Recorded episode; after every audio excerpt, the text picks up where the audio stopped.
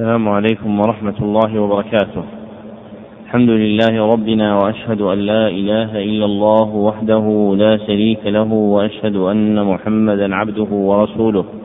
أما بعد فهذا هو الدرس الحادي عشر من برنامج الدرس الواحد السابع والكتاب المقروء فيه هو كتاب الحث على التجارة والصناعة والعمل للحافظ أبي بكر الخلال رحمه الله وقبل الشروع في إقرائه لا بد من ذكر مقدمتين اثنتين. المقدمة الأولى التعريف بالمصنف وتنتظم تعريف بالمصنف وتنتظم في ثلاثة مقاصد. المقصد الأول جر نسبه هو الشيخ العلامة الحافظ أحمد بن محمد ابن هارون. الخلال البغدادي. يكنى بأبي بكر. ويعرف بالخلال. وهو أشهر المعروفين بهذا اللقب. المقصد الثاني تاريخ مولده. ولد سنة أربع وثلاثين ومئتين. ويقال في التي تليها. المقصد الثالث تاريخ وفاته.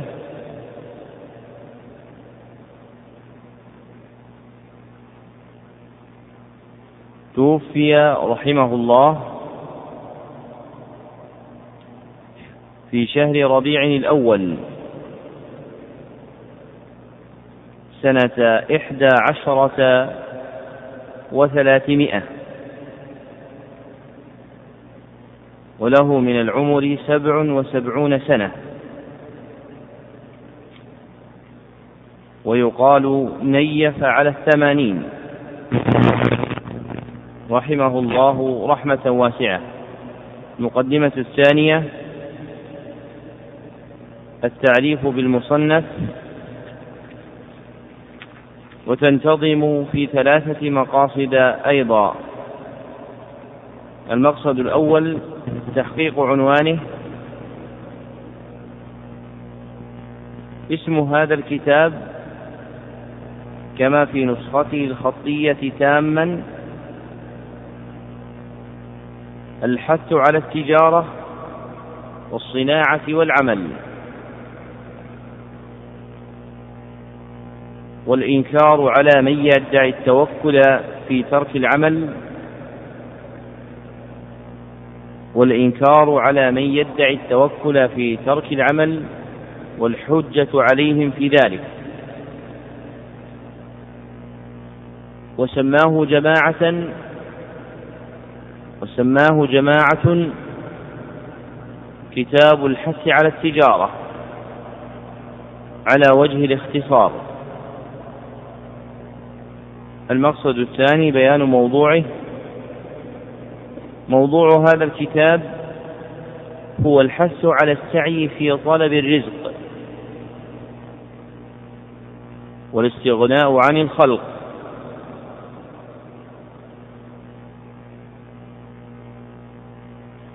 المقصد الثالث توضيح منهجه. الكتاب المذكور من جملة التصانيف المدونة على طريقة أصحاب الحديث في سرد المرويات مسندة.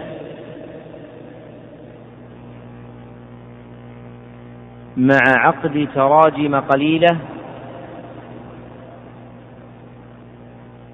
تشير إلى مقاصد الكتاب.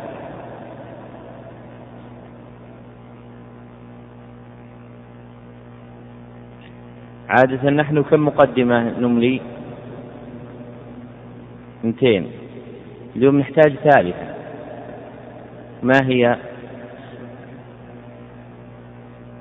سبب اقرا هذا الكتاب. ها؟ سبب اقرا هذا الكتاب. لا هذه في اليوم الواحد. نحن ما نعدل عن منهجنا لكن بعض الإخوان يقتضوا أن نزيد مقدمة ثالثة. هو التنبيه إلى أن الطالب يجلس إلى المعلم قبل أن يجلس المعلم إليه. بعض الإخوان هداهم الله كانوا وقوفا. فلما دخلت وجلست جاءوا وجلسوا إلى الدرس. ولو كانوا في صلاة فهم معذورين. لكن إذا كانوا في ساعة ليس من الأدب أن يجلس الشيخ ثم يجلس الطلبة إليه. وإنما يجلس الطلبة وينتظرون معلمهم أن يجلس. فينبغي أن ينتبه الإخوان لمثل هذه الآداب. فلا علم بلا أدب. وقد قال يوسف بن الحسين بالأدب تفهم العلم. وهذا يقتضي أنه إذا لم يكن الإنسان متأدبا بآداب العلم فإنه لا يفهم العلم. فإذا كان في الوقت فسحة وليس الإنسان مشغولا بصلاة فهو يأتي إلى حلقة الدرس حلقة الدرس وينتظر فيها الدرس حتى يبدأ. نعم. بسم الله بسم الله الرحمن الرحيم. الحمد لله رب العالمين وصلى الله وسلم وبارك على نبينا محمد وعلى آله وصحبه أجمعين. اللهم اغفر لشيخنا ولنا ولوالدينا وللمسلمين. قال المؤلف رحمه الله تعالى بسم الله الرحمن الرحيم. قال حدثنا أبو بكر المرودي قال سمعت رجلا يقول لأبي عبد الله رحمه الله إني في كفاية. فقال الزم السوق تصل به الرحم وتعود به. قوله رحمه الله تعالى سمعت رجلا يقول لأبي عبد الله يعني أحمد ابن حنبل وعامة ما في كتب الخلال من النقل عن الأئمة هو النقل عن أحمد بن حنبل لأنه اشتغل بلقي أصحابه وتدوين كلامه فصارت له منة على الحنابلة كما للبيهقي منة على الشافعية فحيث وجدت في كتب الخلال قال أحمد أو قال أبو عبد الله فالمراد به أحمد بن حنبل فالخلال هو المدون الأول لأقوال أحمد مجموعة في أبواب العلم. وقد جمع كلام أحمد في أبواب كثيرة. واشتهر له كتاب الجامع في مجلدات كثيرة وهو اليوم بأيدي الناس مفرقا. فكتاب السنة للخلال هو قطعة من الجامع وكتاب الترجل للخلال هو قطعة من الجامع وكتاب أحكام أهل الملل هو قطعة من الجامع. ولا يبعد أن يكون هذا الكتاب من جملة ذلك. ومعنى قوله تعالى قوله رحمه الله إلزم السوق تصل به الرحم وتعود به أي تكتسب مالا ترجع به على صلة رحمك والإحسان إليهم. نعم. وأخبرنا أبو بكر قال قال رجل لأبي عبد الله رحمه الله من أصحاب ابن أسلم ترى أن أعمل؟ قال نعم وتصدق بالفضل على قرابتك. قوله رحمه الله رجل من أصحاب ابن أسلم أي من أصحاب محمد بن أسلم الطوسي المحدث الزاهد الشهير. وكان رجلا عرف في زمان أحمد بالإمامة في الزهد مع ملازمة السنة. كما قال إسحاق ابن راهويه ما رأيت رجلا منذ خمسين سنة يتمسك بالسنة كابن أسلم يعني الطوسي رحمه الله وهو صاحب كتاب الأربعين المشهورة. نعم. وأخبرنا أبو بكر المروذي قال سمعت أبا عبد الله يقول قد أمرتهم يعني لولده أن يختلفوا إلى السوق وأن يتعرضوا للتجارة وقال قد روي عن عائشة عن النبي صلى الله عليه وسلم أنه قال إن أطيب ما أكل الرجل من كسبه. أخبرني محمد بن الحسين أن الفضل بن زياد حدثهم قال سمعت أبا عبد الله يأمر بالسوق ويقول ما أحسن الاستغناء عن الناس. قول أبي عبد الله أحمد رحمه الله ما أحسن الاستغناء عن الناس أي لما فيه من تحصيل الكمال وعدم الافتقار إليهم. وقد روى النسائي بسند جيد من حديث أبي سعيد الخدري رضي الله عنه أن النبي صلى الله عليه وسلم قال من استغنى أغناه الله عز وجل. فمما يثمره الاستغناء عن الناس حصول الغنى بالله عز وجل. وإذا حصل غنى القلب بالإقبال على الله والافتقار إليه كان هذا من أعمل أكمل المنافع على النفس. إذ لا تكون منكسرة لأحد من الخلق فجبر فقرها هو بالافتقار إلى الله لا بالافتقار إلى سواه. نعم.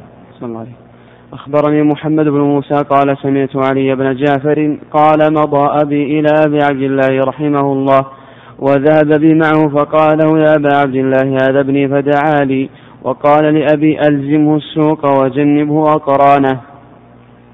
قوله رحمه الله وجنبه أقرانه أراد بها تحصيل تكميل عقله فإن المرأة إذا كانت صحبته لأخدانه من أبناء طبقته دون من فوقهم لم يزد ذلك في عقله. وإذا صاحب من ارتفعت طبقته عنه ولا سيما إذا امتاز بعلم وحكمة حصل له كمال العقل وقوته. فليس المراد تخويفه من سوء أخلاق أقرانه. كما يوهمه كلام المعلق وإنما المراد ترقيته إلى حال أكمل وهي حال صحبة من هو أعلى منه درجة.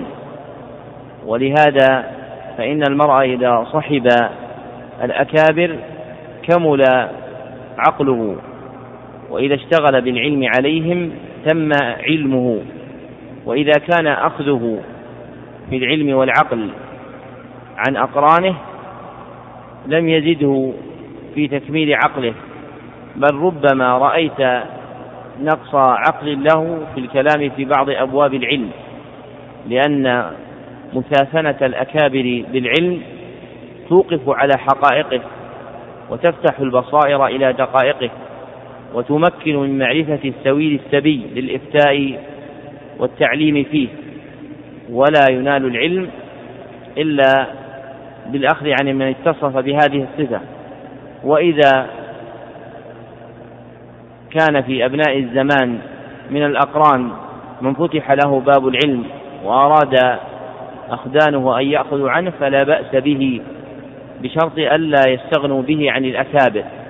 فإن الاستغناء بهم عن الأكابر يحجب المرء عن الكمالات.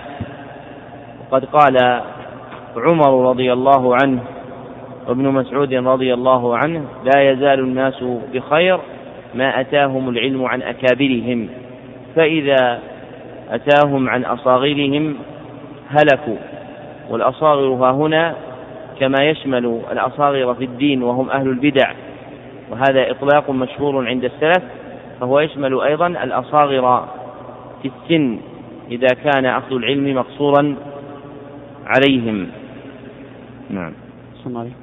أخبرني زكريا بن يحيى أبو يحيى الناقد قال سألت أبا عبد الله رحمه الله تعالى قلت إني أعمل بكرا وأبواي يريد يريدوني على أخذ دكان لنفسي.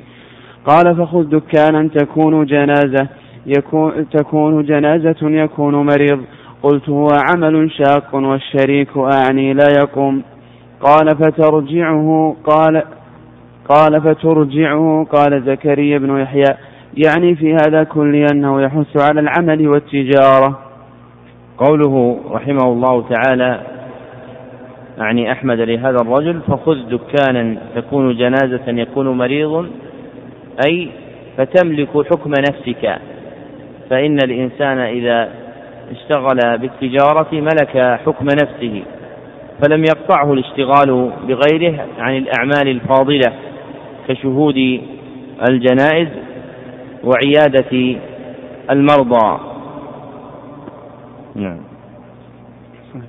أخبرني عبد الملك الميموني أن أبا عبد الله رحمه الله تعالى قال قال رجل للسري بن يحيى وكان يتجر في البحر تركب البحر في طلب الدنيا قال أحب أن أستغني عن ضربك من الناس.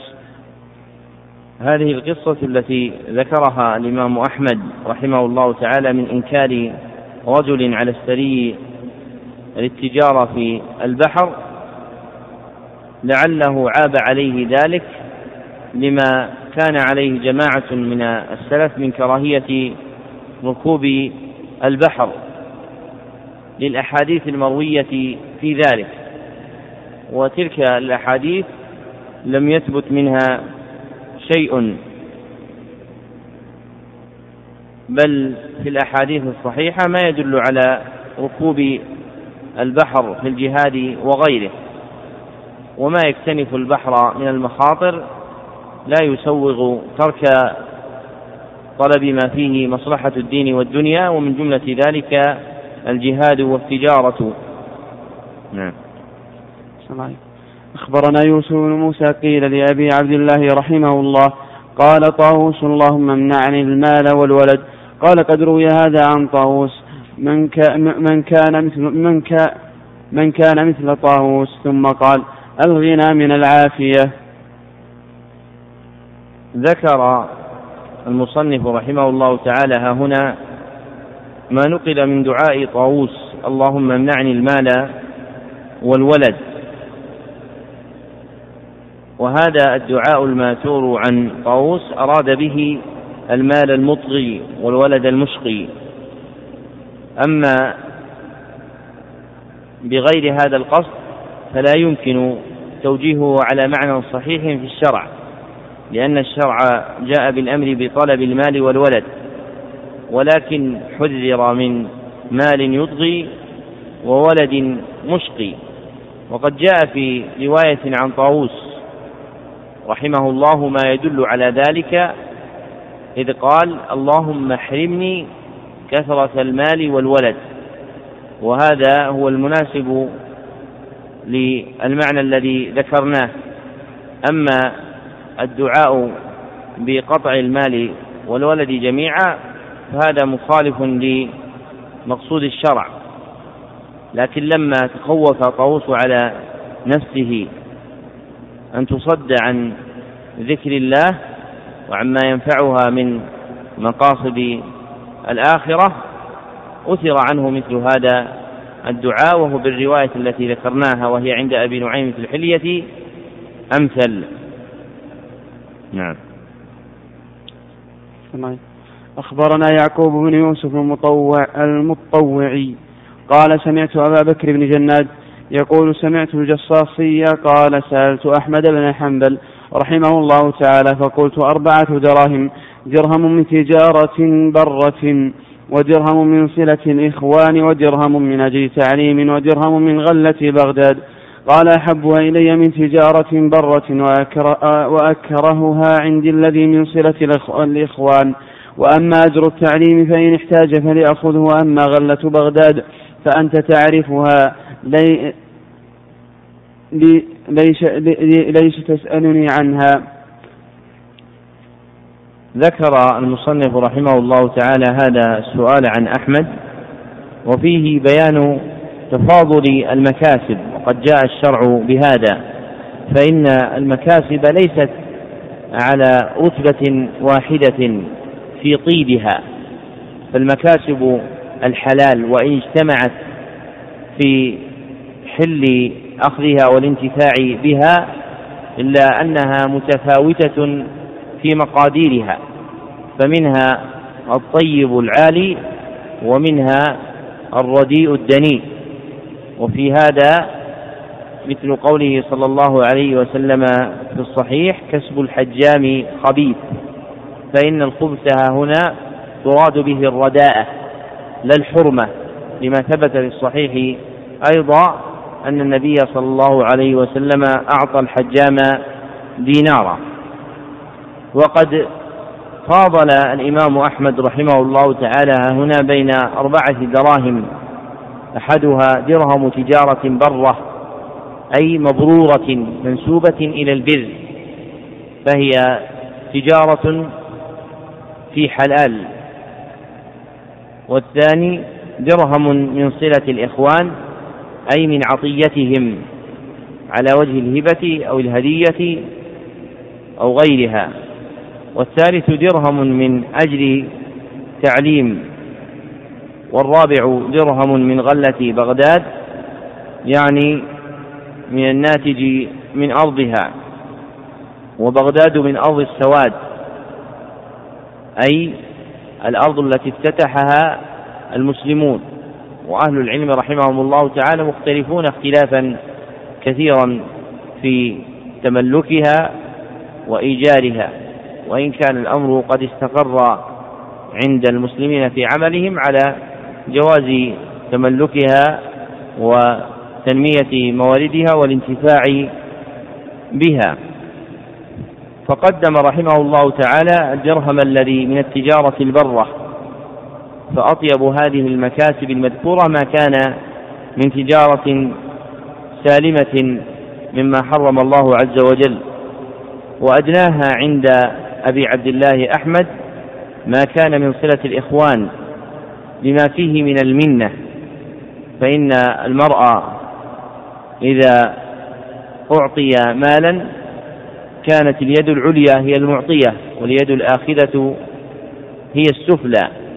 ويحصل في ذلك من قوة التعلق بالمعطي وضعف الإقبال على الله سبحانه وتعالى وانكسار النفس للمحسن ما ينبغي أن يتجرد منه المسلم الكامل قدر طاقته. وثالثها ما كان من أجرة التعليم. إذا احتاجه فإنه يأخذه لأن الأصل في أعمال الطاعات أن يتبرر بها المرء فيفعلها على وجه القربة ومن جملة ذلك تعليم الناس أمر دينهم. وإذا شاء أن يأخذ عليها فلا بأس بذلك في أصح قولي أهل العلم رحمهم الله تعالى. وجعل أبو عبد الله الدرهم المشتبه وهو غلة بغداد جعله آخر هذه المكاسب وأدناها وتعريضه بقوله ليش تسألني عنها أي لأي شيء تسألني عنها أي لما فيها من الاشتباه.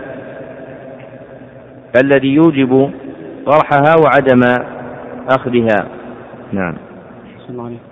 أخبرنا عبد الملك الميموني قال قال لي أبو عبد الله رحمه الله تعالى وحثني على لزوم الضيعة وقال ما أضيع الضيعة إذا لم يكن صاحبها بقربها. قلت إني لم أعمر ضيعتي مذ فارقتك فرارا من السلطان وكراهية له وشكيت له بعض ما عرفته من بعض ما عرفته من الدين من الدين والضيق. فقال لي كيف تصنع إذا لم يكن لك منه بد؟ ثم قال لي ليس ها هنا إلا أنك تدعو له. قلت فمن ذاك فمن ذلك بد. قال وكيف تصنع ورأيت أكثر أمره التسهيل فيه والرخصة. قال وقال أبو عبد الله رحمه الله تعالى يوما مبتدئا يا أبا الحسن استغني عن الناس بجهدك فلم أرى مثل الغنى عن, عن الناس. قلت ولم ابتدأتني بهذا؟ قال أنه إن كان لك شيء تصلحه وتكون فيه وتصلح وتستغني به عن الناس فإن الغنى من العافية. فحثني غير مرة عن الإصلاح والاستغناء بإصلاح ما رزقت عن الناس وأقبل يغلظ الحاجة إلى الناس. قلت إن ضيعتنا من الرقة على أيام وفيها دير, دير, دير نصارى معتزل من الناس. ليس فيه إلا نفر يسير من النصارى بقربه مدينة فقال أي مدينة هي؟ قلت فإن لها مؤذنا. قال من الشام. قلت لا من الجزيرة ناحية رأس العين. قال فذا موضع صالح يعني الدير. قلت إنما شغل قلبي بشيء واحد أن قلت إنما شغل قلبي بشيء واحد أن الدير معتزل عن الناس وأنا, وأنا إنما أحب العزلة وليس, وليس فيه إلا نصارى. وإنما كرهت منه أن إذا أردت أن, أن إذا أردت أن أصلي لم أجد أحدا أصلي معه. قال لي فإذا حضر في الصلاة فأذن واقم فإن جاءك أحد فصل معه وإلا فصل وحدك. قال عبد عبد الملك فاستحسن أبو عبد الله رحمه الله هذا الموضع واشتهاه لي ورأيت السرور فيه بينا لما وصفت له من ذلك ومن عزلته. قلت له فإن المدينة مني على رأس ميل يمكنني الدخول إلى الجمعة والصلوات في سائر الأيام في الدير. فقال لي في فقال لي في هذا الموضع إذا لم يكن لك من يصلي معك فما تصنع فأذن واقم وصل وحدك. قال عبد الملك وكنت أرى أبا عبد الله رحمه الله تعالى يقوم ويعمل بيده الشيء ويصلح ويتعاهد منازله. قال ودخلت على أبي عبد الله رحمه الله مرارا بيتا فرأيته ضرب بيده إلى عظمه فسوى ترابه بيده. قوله رحمه الله تعالى ها هنا في كلام أبي عبد الله قال وحثني على لزوم الضيعة يعني إعمار أرضه الزراعية ليخرج منها ما يستغني به من الحبوب والثمار. وإذا أهمل الإنسان أرضه ضاع ملكه وقد شكى إليه هذا الرجل إهماله لضيعته وعزى ذلك إلى طلب الفرار من السلطان وكراهية ذلك. وكأن سلطان زمانهم كان يضرب على الأراضي الزراعية من العشور ما يأخذه على أهلها. فإذا تعطلت الأرض الزراعية سقط المضروب عليها. فكأن الرجل كراهية لسلطان زمانه أراد تعطيل أرضه لئلا يلزم بما ضرب عليها. فعاب عليه الإمام أحمد رحمه الله تعالى ذلك وأمره بالصبر وأن يدعو لولي أمره. لما في ذلك من تحصيل مصلحة أعظم فإن صلاح ولي الأمر به صلاح الناس. وذلك في قول أحمد ها هنا ليس ها هنا إلا أنك تدعو له يعني ليس لك سبيل في مثل هذه الأحوال التي تقع من سلاطين المسلمين إلا الدعاء لهم.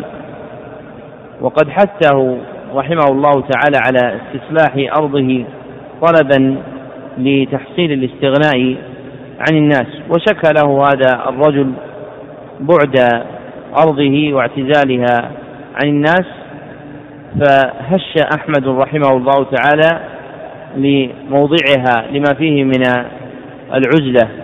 وقد كان رحمه الله تعالى يكره نزول بغداد ويود لو خرج منها.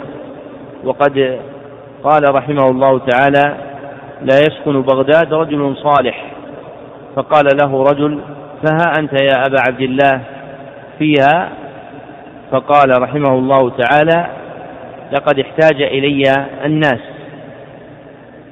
فاعتذر عن سكناه في مثل بغداد بحاجة الناس إلى علمه وفتياه وأحب العزلة عنها لو استطاع لما يعلم بأن المدن التي يجتمع فيها الناس فيها مما يخالف أمر الشريعة كثير والخروج عنها إلى سواها أنفع للقلب. ثم شكى رحمه الله تعالى لأبي عبد الله حال موضعه من بعده عن المسلمين وما يقع في قلبه من اعتزاله فأمره أن يؤذن وأن يقيم وأن يصلي وحده في ضيعته. ثم ذكر الراوي عن أحمد وهو عبد الملك هذا أن أبا عبد الله كان يقوم ويعمل بيده الشيء ويصلحه ويتعاهد منازله أي بيوته فإذا خرب شيء منها لمطر أو نحوه أصلحه بيده. هذا معنى قوله ودخلت على أبي عبد الله مرارا بيتا فرأيته ضرب بيده إلى أرضه فسوى ترابه بيده. يعني اشتغل في إصلاح ما يحتاج إليه من إصلاح. نعم. أخبرني محمد بن موسى قال سمعت أحمد بن عبد الرحمن الزهري يقول قال لي أبو عبد الله رحمه الله تعالى سنة تسع عشرة حين قدم المعتصم وأتيته وهو يعمل بيده شيئا يرمه بطين. أي هذا ويشير إلى السكان كأنه يعني يرمه للكراء. قوله وهو يعمل بيده شيئا يرمه بطين أي يصلحه كأن أحمد رحمه الله تعالى كانت له منازل يكريها أي يؤجرها لمن أراد أن يسكنها وكان يشتغل في إصلاح ما يحتاج إلى إصلاح منها. نعم. أحسن أخبرني زهير بن صالح بن أحمد بن حنبل رضي الله تعالى عنه قال سمعت أبي قال كان ربما أخذ كان ربما أخذ القدوم وخرج إلى دار السكان يعمل الشيء بيده. قوله أخذ القدوم هو الفأس. أخبرنا محمد بن أبي هارون أن إسحاق بن إبراهيم بن هانئ حدثهم. قال قال أبو عبد الله رحمه الله تعالى قليل المال تصلحه فيبقى ولا يبقى الكثير مع الفساد. أخبرنا هارون بن زياد قال حدثنا ابن أبي ابن أبي عمر قال حدثنا سفيان عن مسعر عن سعد بن إبراهيم عن حميد بن عبد الرحمن أن عمر بن الخطاب رضي الله تعالى عنه قال الخرق في المعيشة أخوف عندي عليكم من العوز لا يقل شيء مع الإصلاح ولا يبقى شيء على الفساد. هذا الأثر الذي ذكره المصنف رحمه الله تعالى مرويا عن عمر رجاله ثقات إلا أن حميدا لم يسمع عمر بن الخطاب فهو منقطع. ومعنى قوله الخرق في المعيشة أخف عندي عليكم من العوز أي أن الحماقة في تدبير المال أشد خوفا على العاقل من الحاجة إلى المال فإن المرء قد يكون عنده مال لكنه لا يحسن تدبيره فيفنى ذلك المال. وإذا كان له سياسة وتدبير فيه ثمر ماله وحفظه من الضياع. والناس كما يتفاضلون بمقادير أموالهم يتفاضلون أعظم من ذلك في تدبير المال. فمن الناس من يحفظ ماله ومن الناس من يضيعه. وتحقيقا لحفظ المال جاءت الشريعة بالنهي عن إضاعته لما في ذلك من إفساده. نعم. أخبرني حرب بن إسماعيل قال حدثنا المسيب بن واضح قال قال قال قال أشعث يعني ابن شعبة قلت لإبراهيم بن أدهم أكري نفسي في السوق وتفوتني, وتفوتني الصلاة في الجماعة. قال أكري نفسك إلى حين واستغني عن الناس وصل الصلوات للوقت. قوله رحمه الله تعالى ها هنا أكري نفسي في السوق وتفوتني الصلاة في الجماعة أي أؤجر نفسي في حمل شيء في حمل شيء لأحد ونقله. فيشغلني ذلك عن الصلاة فربما فاتتني لأن من يشتغل لغيره بإجارة غالبا يكون مهتما بتدبير ما عقد عليه بأجرة فيشتغل بما وقع عليه العقد من وفاء الإجارة. وربما فاتته الصلاة في الجماعة فأذن له بعدم المؤاخذة لأن الإنسان قد يغفل عن نفسه وليس مراد هذا استدامة هذه الحال فإن السلف ينزهون عن ذلك وإنما قد يعرض هذا ومن عرف أمر التجارة ميزه في الناس فإن الرجل الصالح قد يشتغل بها فيقع له من أمر تدبير تجارته ما يغفل به عن أمر عظيم كأداء الصلاة في الجماعة. وإذا وقع مثل هذا العارض كان الإنسان معذورا فيه ولا يوجب عليه ذلك أن يترك التجارة وأن يراها مخرجة عن الطاعة صادة عنها بل يجاهد نفسه في ذلك ويتحرى الوفاء لأهل العقود بعقودهم بما لا يضيع عليه مهمات الدين. نعم. أخبرنا أبو بكر المروذي قال سمعت أبا جعفر الخرساني قال سمعت شعيبا يقول قلت لسفيان الثوري ما تقول في رجل قصار إذا اكتسب الدرهم كان في الدرهم؟ ما يقوته ويقوت عياله. ما يقوته ويقوت عياله لم يدرك الصلاة في الجماعة. فإذا اكتسب أربعة دوانيق أدرك الصلاة في جماعة ولم يكن في الأربعة الدوانيق ما يقوته ويقوت عياله فأيها أفضل؟ قال يكسب الدرهم ويصلي وحده أفضل وكلام سفيان هذا اللائق به أن يكون في حال عارضة لا في أمر مستديم فإن استدامة هذه الحال لا يظن بأحوال كمل الخلق من السلف كأبي عبد الله سفيان الثوري وغيره من أئمة الهدى.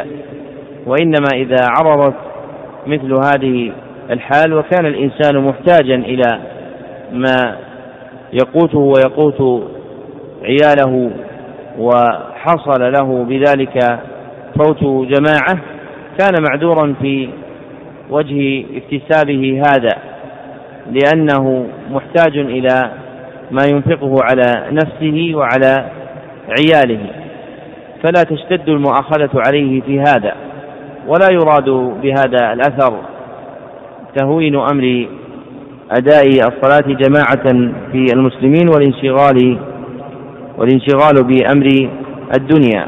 فلا يمكن حمل كلام أئمة الهدى على مثل هذا المعنى ولكن مقصودهم إذا عرض هذا العارض للإنسان كان معذورا بمثله. نعم.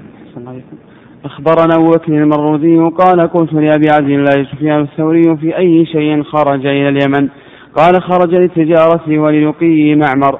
قالوا كان له مئة دينار. قال أما سبعون فصحيحة. أخبرنا يحيى بن طالب الأنطاكي قال حدثنا المسيب بن واضح. قال قال لي يوسف بن أسباط مات سفيان الثوري وخلف مئتي دينار. قلت له ومن ومن أين كان له مئتا دينار وهو زاهد العلماء؟ قال كان يضع الشيء بعد الشيء مع إخواني فبورك له فيه. قال وكان سفيان الثوري يقول ما كانت القوة مذ بعث الله عز وجل محمدا صلى الله عليه وسلم أنفع لأهلها منها في هذا الزمان. أخبرني محمد بن عمرو بن مكرم بن مكرم قال سمعت أبا الحسن الزاهد يقول قال رجل قال رجل لسفيان بن عيينة يكون رجل زاهدا وعنده مئة دينار. قال نعم. قال وكيف ذلك؟ قال إن نقصت لم يغتم وإن زادت لم يفرح ولا يكره الموت لفراقها. هذان الأثران فيهما بيان أن وفرة المال من الحلال لا تخالف الزهد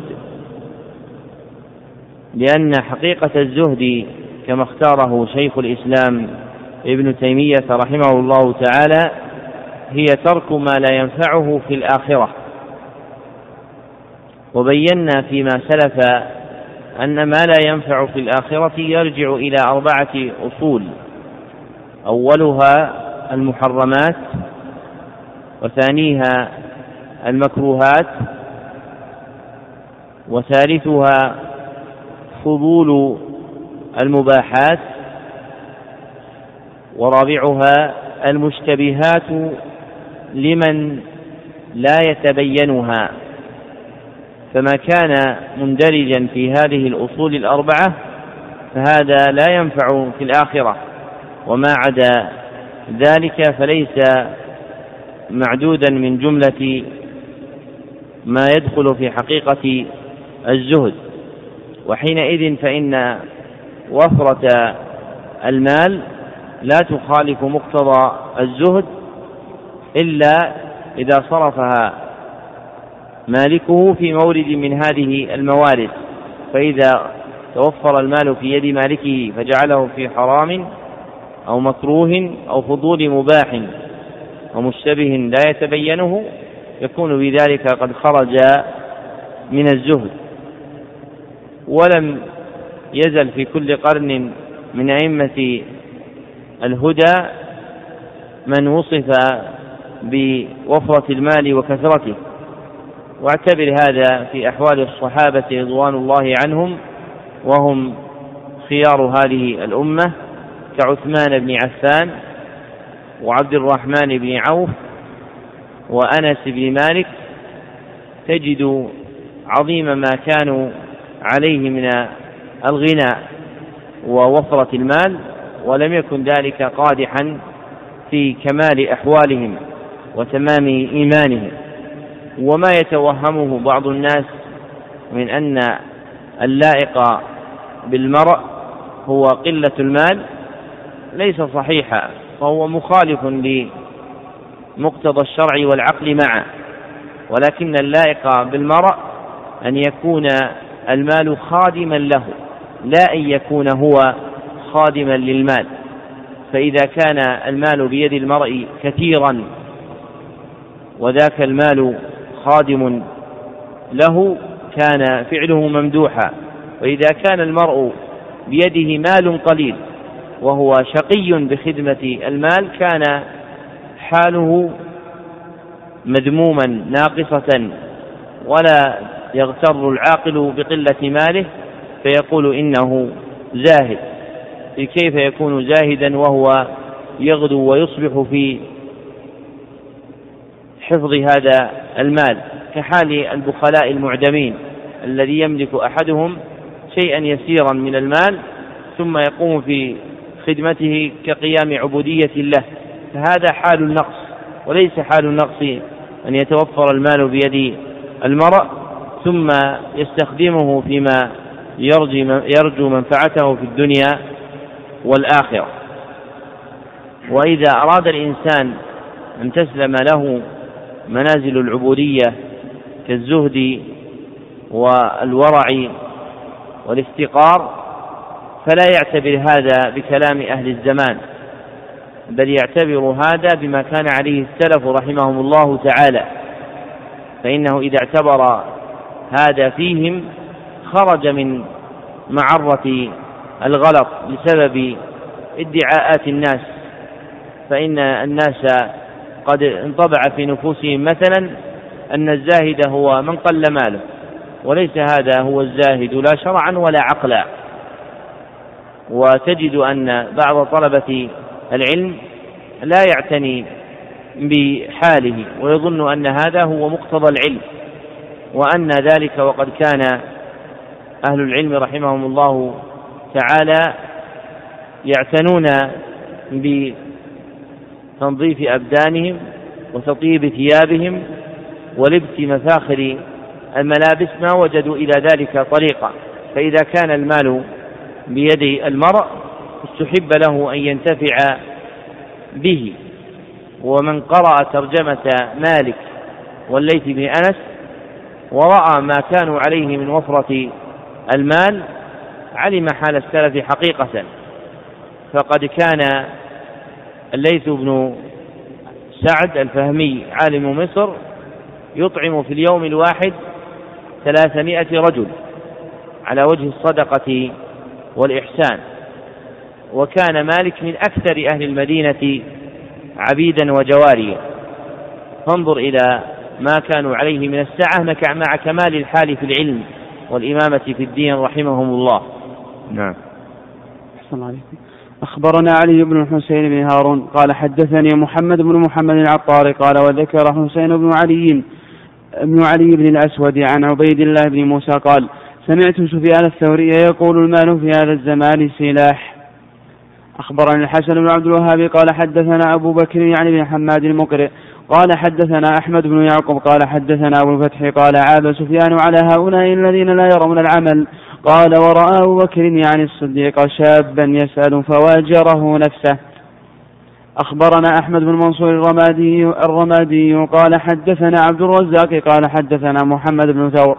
قال كان سفيان الثوري يمر بنا ونحن جلوس في المسجد الحرام فيقول ما يجلسكم؟ فنقول فما نصنع؟ قال اطلبوا من فضل الله ولا تكونوا عيالا على المسلمين. قوله ولا تكونوا عيالا على المسلمين أي عالة على المسلمين بسبب حاجتكم فيتصدقون عليكم. نعم. حدثنا عبد الله بن أحمد حدثنا عبد الله بن أحمد ابن محمد بن حنبل رحمه رضي الله عنه قال حدثني مهنا قال حدثني أبو حازم شيخ أبو حازم شيخ كان عندنا بعكا قال قال سفيان الثوري يجب على الرجل طلب العلم إذا كان عنده ملء كفه طعاما. وسمعت محمد بن إسحاق يذكر عن عبد الله بن أبي سعيد عن ابن أبي عتبة عن سفيان الثوري قال إن كان عندك بر فتعبد وإلا فاطلبه يعني من حله. أخبرنا أبو بكر المرودي قال سمعت أبا جعفر الخرساني قال حدثنا أبو صالح قال سمعت يوسف بن أسباط يقول شعيب بن حرب أشعرت أن طلب الحلال فريضة قال نعم. قوله رحمه الله أشعرت أن طلب الحلال فريضة؟ قال نعم يعني وجوب الاكتساب وطلب المعاش. فإن الشريعة أمرت العبد أن يكتسب وأن يستغني بنفسه كما في قوله سبحانه وتعالى هو الذي جعل لكم الأرض ذلولا فامشوا في مناكبها فإن الأمر بالمشي في مناكبها والابتغاء من الرزق فيها دال على إيجاب الاكتساب في آي وأحاديث أخرى. وهذه الكلمة نطق بها جماعة من السلف قالوا طلب الحلال فريضة يريدون بها المعنى الذي ذكرناه من الاكتساب والاستغناء عن الناس. وقد رويت حديثا مرفوعا ولا يثبت عن النبي صلى الله عليه وسلم بهذا اللفظ لكن معناه كما ذكرنا معنى صحيح ثابت في الشريعة. نعم. صلى الله عليكم. أخبرنا أبو بكر المروزي وعن أبي عبد الله عن أبي جعفر الحذاء عن شعيب بن حرب. قال تحقرن فلسا تطيع الله في كسبه ليس الفلس يراد. لا تحقرن فلسا أحسن الله عليكم.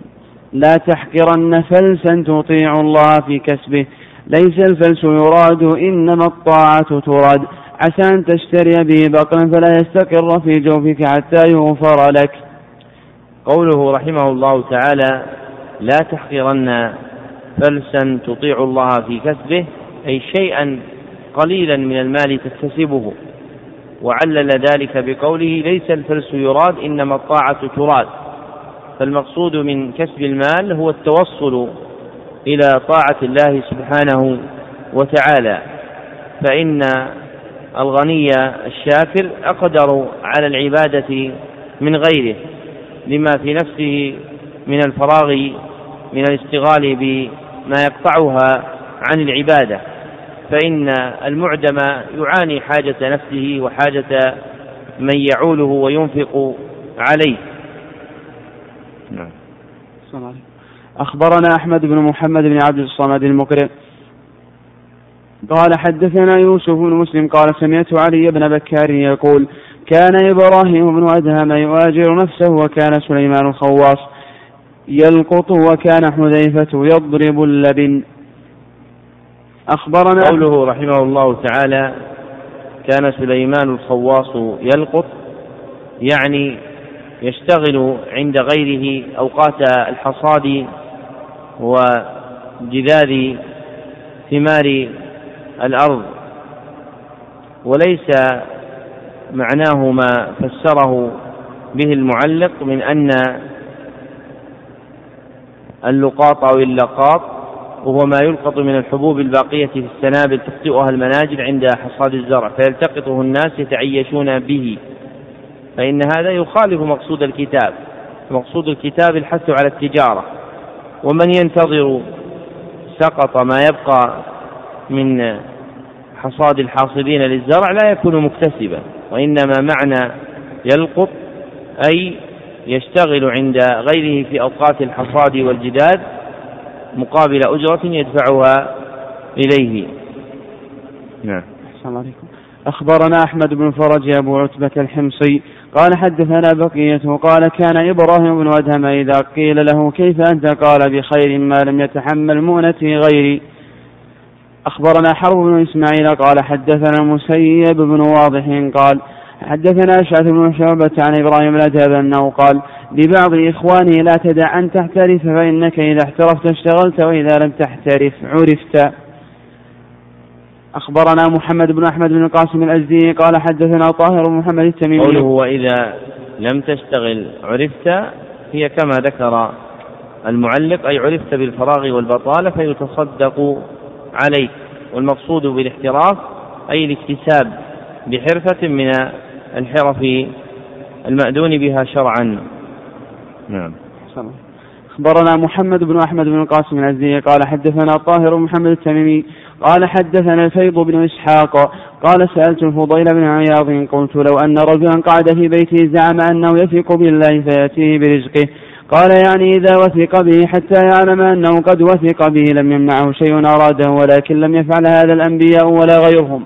وقد كانت الأنبياء يهاجرون أنفسهم وكان النبي صلى الله عليه وسلم أجر نفسه وأبو بكر وعمر ولم يقولوا نقعد حتى حتى يرزق الله عز وجل. وقد قال الله تعالى في كتابه وابتغوا من فضل الله فلا بد من طلب المعيشة.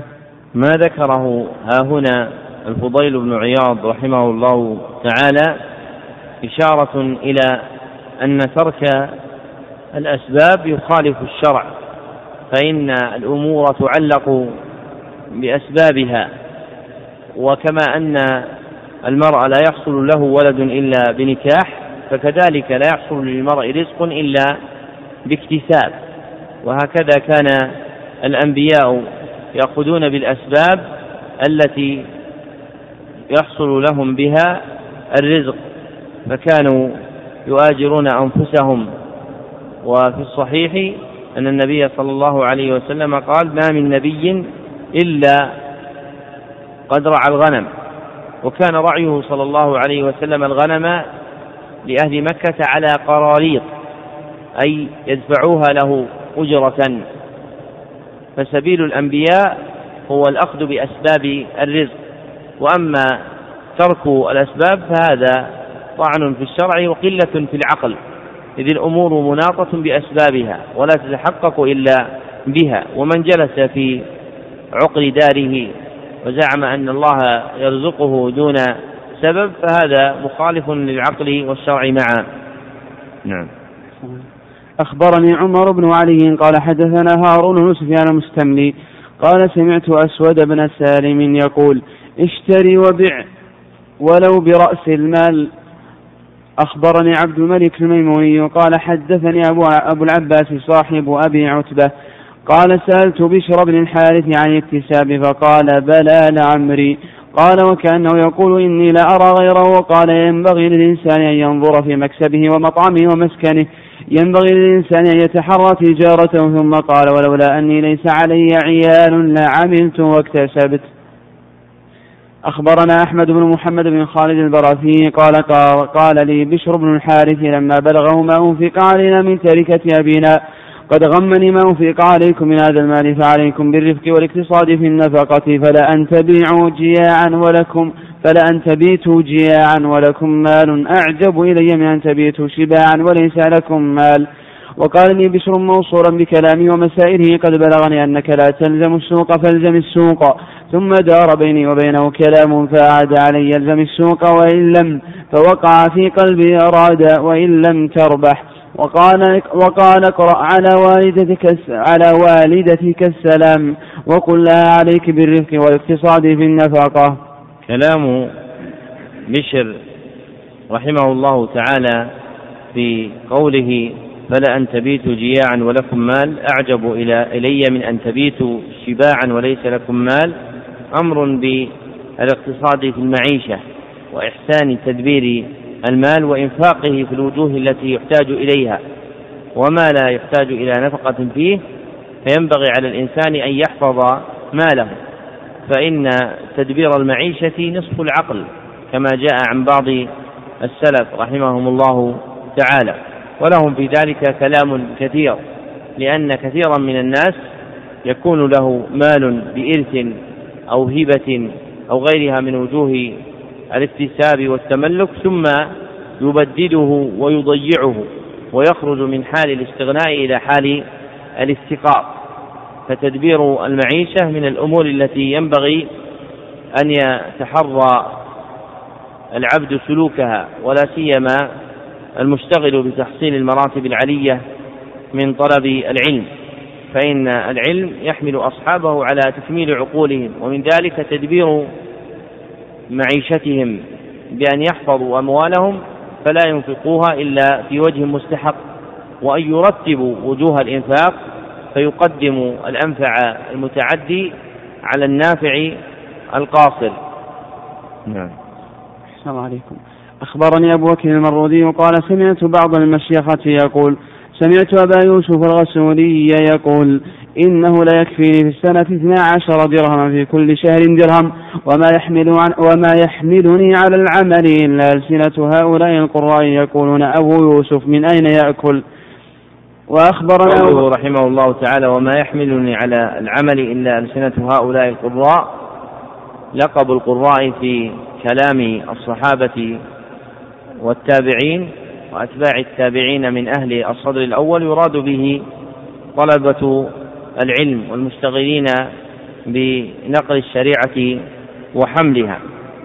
فكأنه أراد التنبيه على أن الحامل له على الاكتساب مع أنه يستغني بمال قليل ألسنة القراء لا على الطعن فيه.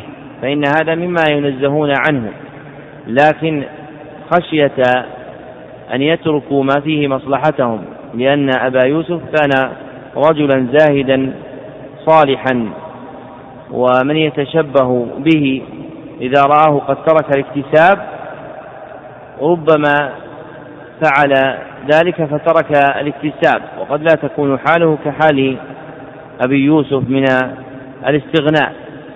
وهم أيضا قد يجرهم الانبهار به إلى أن يقولوا من أين يأكل أبو يوسف أي على جهة سمو منزلته ورتبته في الاعتماد على الله سبحانه وتعالى حتى يجري له الرزق من غير كمال حرص على أسبابه. فيورث ذلك في نفوسهم الإعجاب به وترك ما أمرت به الشريعة من الاكتساب. ولا يمكن أن يكون ما يعزوه إلى القراء في قولهم أبو يوسف من أين يأكل أي أنهم يطعنون عليه في ما يدخل إليه من مال وإنما اللائق هو المعاني التي ذكرناها آنفا. نعم. السلام عليكم. وأخبرنا أبو بكر قال سمعت حرمي بن يوسف يقول قال سمعت أبا يوسف أبا يوسف الغسولي يقول أنا أتفقه في مطعمي من ستين سنة. أخبر أخبرني رحمه الله تعالى أنا أتفقه في مطعمي منذ ستين سنة أي أطلب الفقه فيه. فإن من اللازم للعبد معرفة أحكام اكتسابه المال. فلا يؤذن للإنسان أن يشتغل بأمر البيع والشراء واكتساب المال مع عدم الاطلاع على أحكام الشريعة. وكان عمر رضي الله عنه يقول من أراد أن يبيع ويشتري في سوقنا فليتفقه في بيعه وشرائه لأن الإنسان إذا عرف أحكام البيع والشراء ميز الحلال من الحرام. فحصل مرتبة الزهد والورع. فإن الزهد والورع في المال هو الوقوف عند أحكام الشرع. فما أحله الشرع أخذه وما منعه الشرع تركه. ولهذا لما قيل لمحمد بن الحسن الشيباني صنف كتابا في الزهد قال قد صنفت كتابا في البيوع تنبيها إلى أن الإنسان إذا كان متورعا في مداخل ماله متحريا الحل فيها مجتنبا الحرام كان ذلك من أعظم الزهد. ومن عانى أحوال الناس وجد أن كثيرا من المشتغلين بالعلم يدخل عليهم الداخل في المال من علمهم فإنهم يتلمسون الرخص ويتوسعون في إنزال مآخذ الأحكام على ما يريدون من جمع المال فيجرهم ذلك إلى الدخول في المشتبه وربما وقع المرء في الحرام. ولا ينفع العلم صاحبه حتى يجتهد في البراءة من صلة قلبه بالمال وأن يكون همه في إبراء ذمته أولى من تطلب مأخذ فقهي يبني عليه اكتساب المال. وهذا ظاهر كثيرا في أحكام كثير من الهيئات الشرعية اليوم في البنوك. فإن الأقسام المالية والإدارية في البنوك تصور لهم المعاملات المالية وتطلب منهم تحصيل وجه فقهي في مذهب من المذاهب لتخريج المسألة عليه بحيث يعتمد البنك على فتوى شرعية بنيت على قول في مذاهب في مذهب من المذاهب المعروفة فشاعت عندهم الأقوال الضعيفة المفتى بها في بعض المذاهب وصار الناس يتعاملون بمعاملات مشتبهة بناء على هذا الأصل. وهو التماس حكم شرعي تخرج عليه المعاملة. وأما تحري حكم الشرع في المعاملة وبناء المسائل على الورع فهذا قليل. ومن شاهد ورأى بعينه بعض ما يقع بين الأقسام الإدارية المالية وبين الهيئات الشرعية في بعض البنوك من المراجعة في المسألة ومحاولة إيجاد مخرج شرعي كما يقولون لها رأى حال كثير من الهيئات ولا يعني هذا القدح في جميع العاملين فيها بل من العاملين في هذه الهيئات من أهل العلم من يحرص على أن يتعامل البنك أو المؤسسة المالية بالحلال فيدخل فيها لأجل هذا. ومنهم من يصرح بأن من معاملات البنك ما لا يحمد لكنه يبقى لأجل دفع مفسدة أعظم ولكل عذر ولكن الذي يذم هو ما يفعله بعض المشتغلين بالشريعة في هذه الهيئات من الاجتهاد في طلب وجه فقهي تخرج عليه المعاملة بحيث صار التلفيق بين المذاهب فاشيا عندهم فهم تارة يفتون بناء على أصول أبي حنيفة وتارة يفتون على أصول مالك وتارة يفتون على أصول الشافعي وتارة يفتون على أصول أحمد في المسائل المالية بحيث يقطع الناظر أن هذه الصور لا توجد مجموعة في مذهب من المذاهب الأربعة وإنما تفرق بينهم. وإذا كان ذلك يقتضيه الدليل فلا بأس به كما تقدم في مسألة الخروج عن المذهب في مسألة معينة. وأما إذا كان هذا ديدانا وعادة وهذا يقع في بعض الذين يكتبون في المعاملات المالية فهذا مذموم. مما يجب أن يتحرى الإنسان في مفتيه في هذه المعاملات التي أخذت بقلوب الناس. فلا يكتفي بمجرد صدور فتوى بالحل عن واحد. فمن الناس من صار اليوم إذا أراد الدخول في المعاملة بحث عن من قال بالحل وجعله عمدته. فيعتمد على فتوى مفت ما في الحل في الدخول في المعاملة وهو يقلد هذا المفتي تارة ويقلد هذا المفتي تارة ويقلد هذا المفتي تارة لأجل هوى نفسه. وعلماء الأصول لما ذكروا تقليد المستفتي لمفتيه جعلوا أن مما يرجح به تقليد مفت على آخر ورعه زهده أو إمامته في الدين أو شيوع الثناء عليه. وأما اليوم فهم يجعلون المرجح هو ملاءمة فتواه لما يقصدون. فلذلك يتنقلون بين المفتين في معاملاتهم المالية ومثل هذا لا يجوز عند العلماء. فينبغي أن يتحرى العبد في هذا المال ولا سيما طالب العلم ولا يتساهل فيه اغترارا بحال الناس فإن المال الآتي من حرام وشبهة لا يدوم.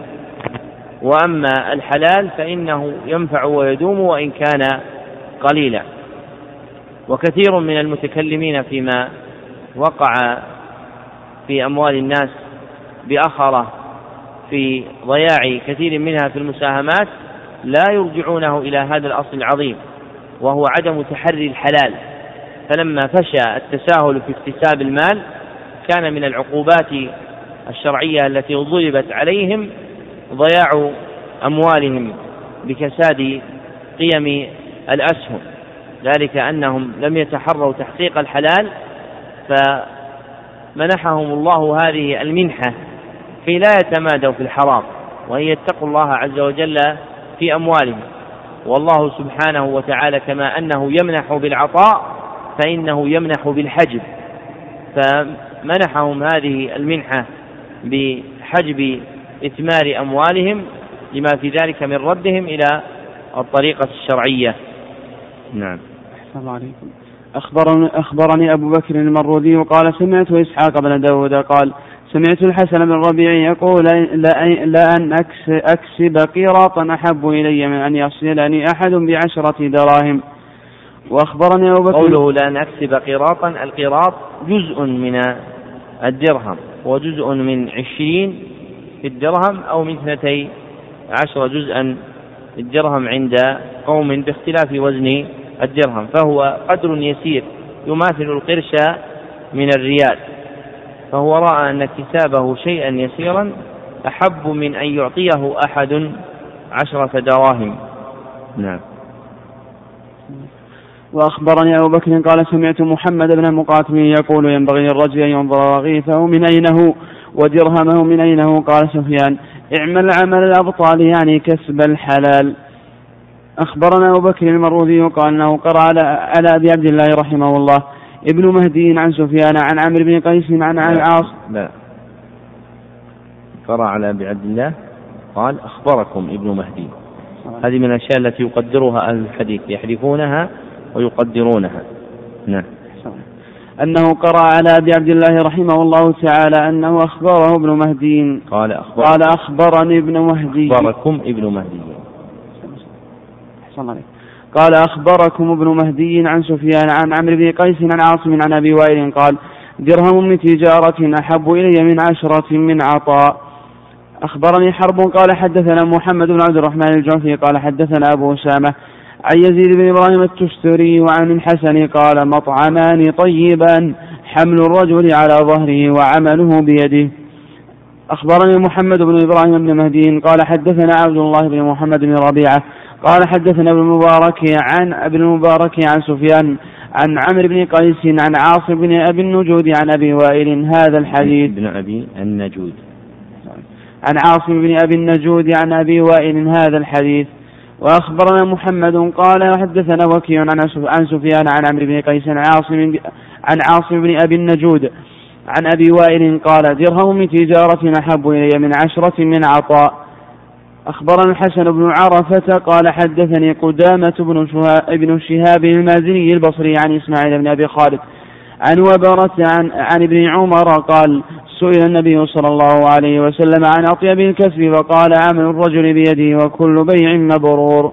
هذا الحديث قد رواه الطبراني في الكبير والأوسط من حديث الحسن بن عرفة به وهو حديث غريب لا يعرف إلا من رواية الحسن بن عرفة بهذا الإسناد إلى ابن عمر ومثله يصعب تفرده مع تأخر الزمان فإسناد هذا الحديث ضعيف وقد روي من حديث رافع بن خديج وغيره ولا يسلم شيء من طرق هذا الحديث من الضعف. ومن أهل العلم من قوى هذا الحديث بمجموع طرقه ورآه حسنا. نعم. أخبرنا أحمد بن فرج أبو عتبة الحمصي قال حدثنا بقية عن شعبة عن الحكم وأخبرنا أحمد قال حدثنا الحسن قال حدثنا يحيى بن آدم قال حدثنا عبد السلام بن مبارك عن شعبة عن الحكم عن مجاهد في قوله كلوا من طيبات ما رزقناكم قال التجارة.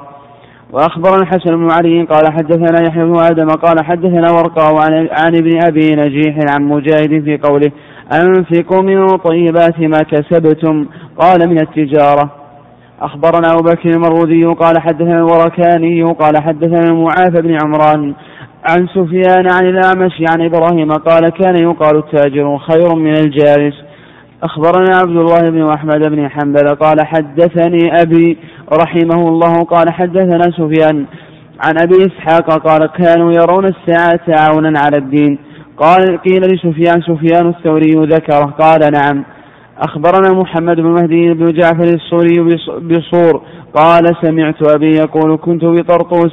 عند قدوم المأمون إلى طرطوس ومعه أحمد بن حنبل رحمه الله وابن نوح. وكان هو ابن وكان هو وابن نوح مقيدين. قال فكتب إلي أحمد بن حنبل رقعة. قد, قد علمت ما نحن فيه ولو قد علمت ما نحن فيه ولولا ذلك لجئناك. فإن رأيت أن تصير إلينا صرت فصرت إليهم حتى حدثتهم. فكان فيما كتب عني أحمد بن حنبل رحمه الله. حدثنا الضمرة عن رجاء بن أبي سلمة عن عبد ربه بن سليمان بن زنبور عن ابن محيريز قال ما من طعام أملأ به ما بين جنبي بعد سعي بعد السعي يعد فيه بين الأسود والأحمر. أحب إلي من طعام تاجر صدوق. هذه القصة اللطيفة فيها عظيم عناية أئمة الهدى على العلم. فمع أن أحمد كان مقيدا في حبس المأمون إلا أنه كان حريصا على المذاكرة بالحديث وسماعه. فكتب إلى مهدي بن جعفر يسأله المذاكرة وكتب عنه هذا الحديث في حال المذاكرة. ومن كملت حاله كان على هذا النحو من الإقبال على العلم والاشتغال به حتى في حبسه. ومن عجائب ما اتفق لبعض المتأخرين ما اتفق لعلامة الهند الشيخ الشيخ نذير حسين الدهلوي فإنه لما سجنه الإنجليز في الفتنة المشهورة في دهلي لما كانوا يحتلون تلك البلاد أقرأ صحيح البخاري تاما في السجن في سنة كاملة. ومثل هذه المقامات لا تقوى عليها النفوس إلا مع صدق الصلة بالعلم فإن الادعاء في العلم كثير وهو يميز في أحوال منها إذا سجن الإنسان فإذا سجن الإنسان فليعتبر حاله في طلب العلم والرغبة فيه فإذا كان مشتغلا به سائقا إليه كان ذلك دليل صدق علمه انظر في حال أبي عبد الله في حال أبي العباس أحمد بن تيمية لما سجن ثم منع من الورق كان يكتب بالفحم على الجدار فوجدت له مسائل في التفسير على جدار القلعة. كتبها رحمه الله تعالى بالفحم والحمم التي كانت بيده في السجن وهذا من دلائل غلبة العلم على قلبه حتى لم يشغل بالأسر والسجن. وصدق في قوله رحمه الله تعالى إذ قال المأسور من أسره هواه والمحبوس من حبس عن الله. فإن القيد والسجن إذا كملت حال العبد لم يكن مانعا من تحصيل مقامات العبودية. وكتاب المبسوط السرخسي وهو كتاب كبير قد أملاه وهو مسجون في جب وضع فيه من بعض حكام زمانه. نعم. كتب إلي بشر بن موسى الأسدي قال حدثنا عبد الله بن صالح العجلي قال حدثنا إسرائيل عن أبي حمزة قال سألت إبراهيم عن رجل يترك التجارة يعني ويقبل على الصلاة يعني ورجل يشتغل بتجارة أيهما أفضل؟ قال التاجر الأمين. من القواعد التي ذكرها أهل العلم رحمهم الله تعالى في التفضيل بين الأعمال اللزوم والتعدي فالعمل المتعدي عندهم أكمل من العمل اللازم والاشتغال بالتجارة يحصل فيه تعدي الخير من التاجر إلى غيره بالصدقة والإحسان والإنفاق. فحاله أكمل ممن يشتغل بالتعبد فقط وتكون عبادته لازمة لنفسه ولا تتعدى إلى غيره. وللقرافي رحمه الله تعالى قاعدة نافعة في آخر كتاب الفروق في بيان مآخذ التفضيل بين الأعمال. ينبغي أن يعتني طالب العلم بقراءتها والتفقه فيها لأن معرفة مراتب الأعمال من أهم المهمات.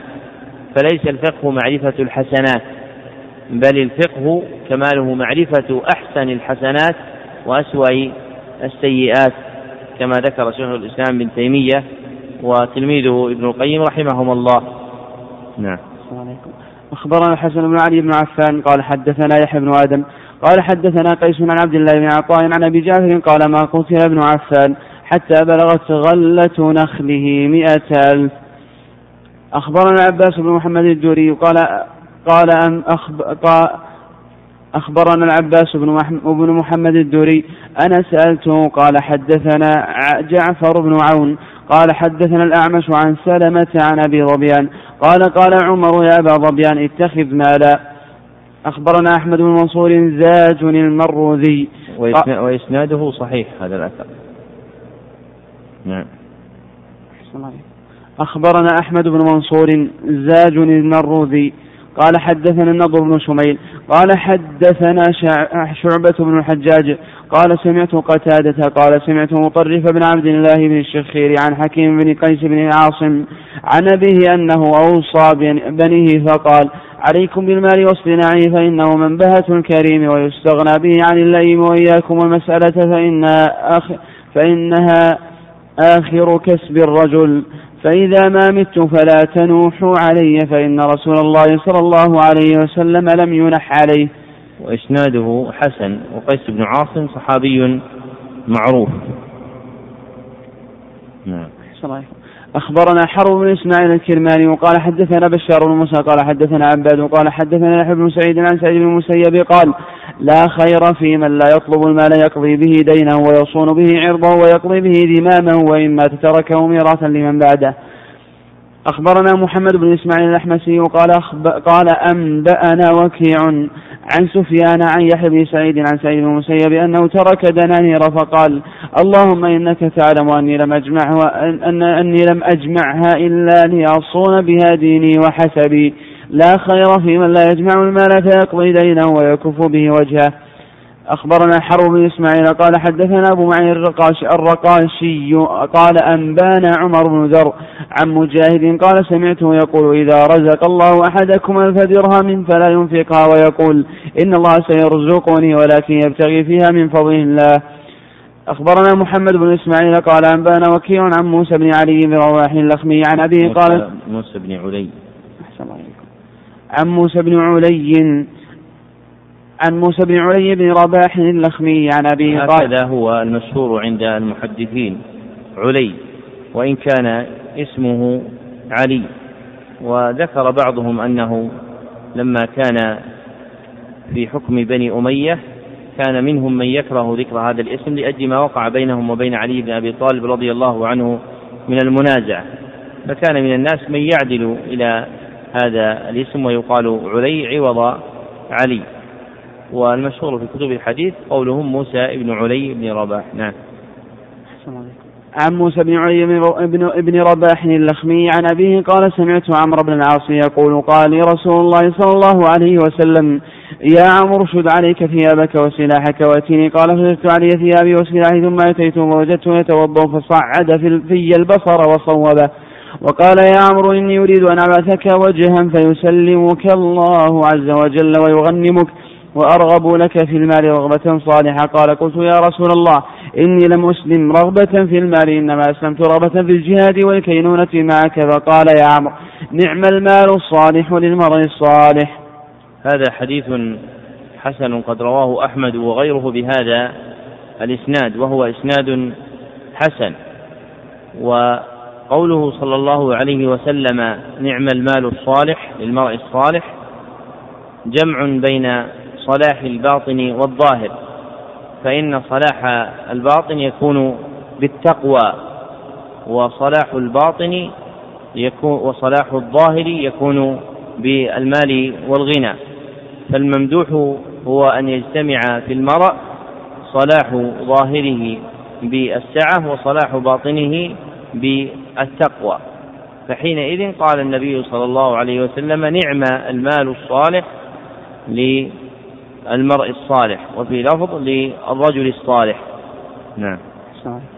أخبرنا محمد قال أنبأنا وكيع عن شعبة عن الحكم عن مجاهد أنفقوا من طيبات ما كسبتم قال التجارة أخبرنا محمد قال حدثنا وكيع قال حدثنا يونس بن أبي إسحاق عن أبي عن عبد الرحمن بن أبزاء. قال قال داود النبي صلى الله عليه وسلم نعم العون الغنى أو اليسار على الدين. أخبرنا محمد قال حدثنا وكيع عن سفيان عن العلاء بن المسيب عن ابن منبه عن ابن منبه قال الفقر هو الموت الأكبر. أخبرنا محمد قال أنبانا وكيع عن محمد بن سليم عن ابن أبي مليكة عن عائشة قالت كان أبو بكر رضي الله عنه أتجر قريش حتى دخل في الإمارة. وإسناده حسن. والأصل في الموقوفات المسامحة كما ذكر أهل العلم. لكن نحن ننبه على ما يؤثر عن الصحابة لأهميته كما مر بما ذكرنا عن عمر وقيس بن عاصم وأبي بكر. نعم. أخبرنا محمد قال أنبأنا وكيع عن الأعمش عن خيثمة قال قال أبو الدرداء كنت تاجرا قبل أن يبعث النبي صلى الله عليه وسلم فلما بعث النبي صلى الله عليه وسلم أردت أن أجمع أردت أن أجمع التجارة والعبادة فلم يستقم فتركت التجارة وأقبلت على العبادة. وهذا الأثر فيه ضعف عن أبي الدرداء. أخبرنا محمد قال حدثنا وكيع عن مسعر. لكن لأجل الانقطاع أما ما ذكره المعلق من تعليل بعنعنة الأعمش فهذا مما يستغرب مثله لأن الأعمش مما ممن قبل حديثه بالعنعنة في الصحيحين وغيرهما. وكان يدلس تدليسا قليلا ومثله لا يتشدد فيه ويعل بمثل هذا ولا سيما إذا كان في موقوف. نعم. أخبرنا محمد قال حدثنا وكيع عن مسعر عن أبي يحيى عن شيخ لهم قال رأيت علي رأيت على علي إزارا غليظا فقال اشتريته بخمسة دراهم من من من أربحني فيه درهما بعته. إسناده ضعيف لجهالة الشيخ الذي حدثهم. نعم. أخبرنا محمد قال أنبأنا وكيع عن شريك عن سماك بن حرب عن عكرمة عن ابن عباس قال قدمت قدمت عير إلى المدينة فاشترى النبي صلى الله عليه وسلم منها فربح أواقي فقسمها فقسمها في أرامل في أرامل بني عبد المطلب وقال أشتري شيئا ليس عندي ثمنه. هذا الحديث أخرجه أبو داود وغيره وإسناده إيش؟ ما حكم إسناده؟ هذا ذكرناها البارحة. نعم محمد. محمد العثماني نعم لماذا؟ إيش؟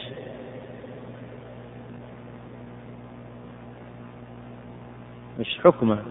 ضعيف ولا حسن ولا صحيح؟ لماذا؟ لضعف لضعف سماك؟ ولا لضعف رواية سماك عن عكرمة ذكرنا لكم أمس في الصورة المجموعة أن الإسناد قد يضعف لأجل الصورة المجتمعة لا لأجل راو فيه. فرواية السماك عن عكرمة كما ذكرنا ضعفها أحمد وأبو داود رحمهم, رحمهم الله. فهذا الإسناد ضعيف لضعف إيش؟ لضعف سماك؟ رواية. لا لضعف رواية سماك عن عكيمة نعم. أخبرنا محمد قال أنبأنا وكيل عن عمرو بن عيسى بأبي نعامة.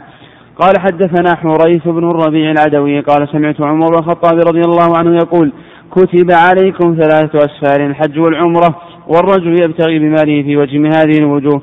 فالمستغني والمتصدق يعني أفضل. والله لأن أموت في وجه من هذه الوجوه. أبتغي بمالي من فضل الله. أحب إلي من أن أموت على فراشي. ولو قلت إنها شهادة لرأيت أنها شهادة. وإسناده حسن. نعم. أخبرنا يحيى قال حدثنا عبد الوهاب قال أنبانا سعيد عن قتادة عن عمر بن الخطاب رضي الله عنه قال يا أيها الناس كتب عليكم أي كتب عليكم أي أن يأخذ أحدكم ماله فيبتغي فيه من فضل الله عز وجل فإن فيه العبادة والتصديق وأيم الله لا نموت في شعبتي في شعبتي رحلي وأنا أبتغي بمالي في الأرض من فضل الله أحب إلي من أن أموت على فراشي. وإسناده ضعيف لانقطاعه فإن قتادة لم يسمع عمر بن الخطاب ولا أدرك زمانه وقد فسر قوله كتب عليكم بمعنى كتب عليكم فإن هذا الفعل يطلق ويراد به هذا المعنى إلا أن إسناد هذا الأثر ضعيف فنحن مستغنون عن تأويله. نعم. أخبرنا يحيى قال حدثنا عبد الوهاب بن عطاء العجلي قال أنبانا سعيد بن أبي عروبة عن قتادة ابن دعامة أنه قال في هذه الآية يا أيها الذين آمنوا لا تأكلوا أموالكم بينكم بالباطل إلا أن تكون تجارة عن تراض منكم. قال والتجارة رزق من رزق الله حلال من حلال الله لمن طلبها بصدقها وبرها. أخبرنا يحيى قال أنبانا عبد الوهاب قال أنبانا شعبة عن الحكم بن عتيبة عن مجاهد أنه قال في هذه الآية يا أيها الذين آمنوا أنفقوا من طيبات ما كسبتم. قال من التجارة حدثني يحيى قال أنبأنا عبد الوهاب قال أنبأنا سعيد عن قتادة قال كنا نحدث أن التاجر الصدوق الأمين مع السبعة في ظل العرش يوم القيامة. أخبر قول, الراوي كنا نحدث أو كان يقال إشارة إلى رفعه وهذا من جنس المرفوع حكما. وهذا الحديث ضعيف الإسناد لإرساله فإن قتادة أحد التابعين من أهل البصرة. سمع أنسا وصحبه واختلف في سماعه من عبد الله بن سرجس ولم يذكر لقيه ولا سماعه من غير هذين فهو من صغار التابعين. وحديثه هنا مرفوع حكما لكنه مرسل والمرسل ضعيف. وما عزاه المعلق إلى الترمذي وابن ماجه أنهم أخرجوا هذا الحديث لا يثبت وإنما أخرج حديثا آخر أن التاجر الصدوق مع النبيين والصديقين والشهداء وهو حديث ضعيف لا يثبت أيضا. أخبرنا أبو بكر المرودي وعن أبي عبد الله قال حدثنا عبد الرزاق قال أنبأنا معمر قال حدثنا همام بن منبه قال هذا ما حدثنا أبو هريرة عن رسول الله صلى الله عليه وسلم قال كان داود لا يأكل إلا من عمل يده. هذا حديث إسناده صحيح وقد أخرجه البخاري بهذا الإسناد. وما يوهمه تعليق المحشي من أن البخاري أخرجه عن المقدام فقط ولم يخرج حديث أبي هريرة وهم. وهذا الحديث حديث أبي هريرة فينبغي تخريجه لا تخريج حديث آخر وهو حديث المقدام. وحديث أبي هريرة هو في صحيح البخاري أيضا. نعم. وأخبرني حرب قال حدثني محمد بن عبد الرحمن قال حدثنا أبو سامة عن هشام بن عروة عن أبيه قال كان داود يخطب الناس على منبره وإنه ليعمل الخوص بيده فيعمل منه القفة أو الشيء ثم يبعث به مع من يبيعه ويأكل من ثمنه. أخبرني حرب قال حدثنا أحمد بن حنبل قال حدثنا هارون قال حدثنا الضمرة عن ابن عطاء عن أبيه قال كان سليمان بن داود يعمل الخوص بيديه ويأكل خبز الشعير. أخبرني حرب قال حدثنا علي بن عثمان قال حدثنا هشيم قال أنبأنا العوام بن حوشب قال أخبرني القاسم بن عوف قال قال كعب أما إدريس فإنه كان رجلا صالحا يتعبد الله ويصوم ويصلي وكان خياطا يتصدق بكسبه ما فضل ما فضل من قوته. هذه الآثار الثلاثة كلها من الحديث عن الأنبياء السابقين فإن داود في الأثر الأول هو داود النبي عليه الصلاة والسلام وفي الأثر الثاني سليمان هو ابنه وإدريس هو إدريس النبي عليه الصلاة والسلام.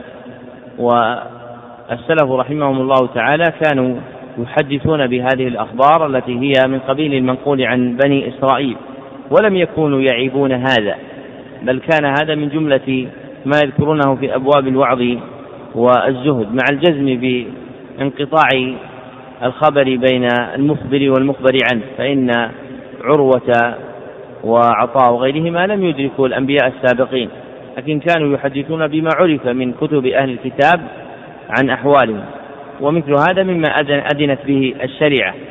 فمن يعيب هذا؟ يعيب طريقة السلف ومن قرأ كتب الزهد لأئمتهم كالزهد لأحمد وزهد أبي داود السجستاني والزهد لأبي بكر البيهقي وغيرها رآها طافحة.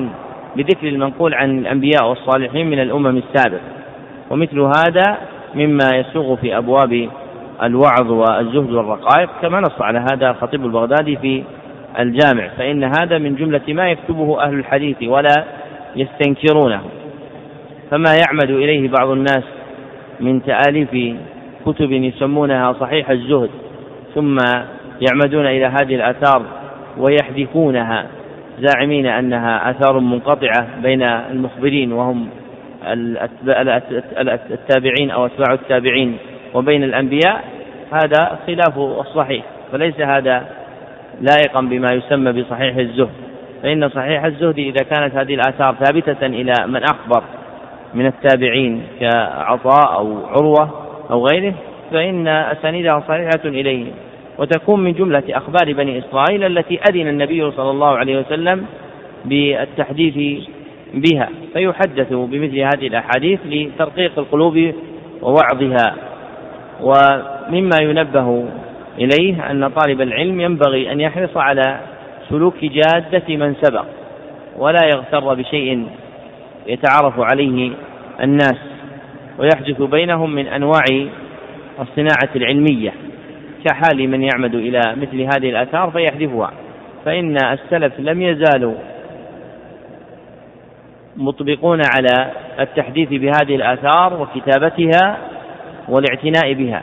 فالجادة السوية هي الأخذ بطريق السلف.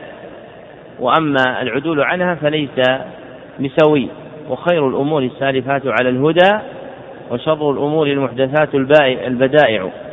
وابن الجزري يقول في الطيبة فكن على نهج سبيل السلف في مجمع عليه أو مختلف. وهذا الأصل عظيم المنفعة لطالب العلم ولا سيما في هذه الأزمان التي صار ينسب إلى العلم أشياء طريقة العلم السوية ليست هي كمن صار يتشدد في الحكايات والأخبار التاريخية فيضعف ويوهن المشهور منها. وأهل العلم رحمهم الله تعالى قد ذكروا أن الاستفاضة كافية في الصحة للخبر التاريخي ولا يشترط أن يكون كل خبر تاريخي منقولا برواية الثقات الأثبات.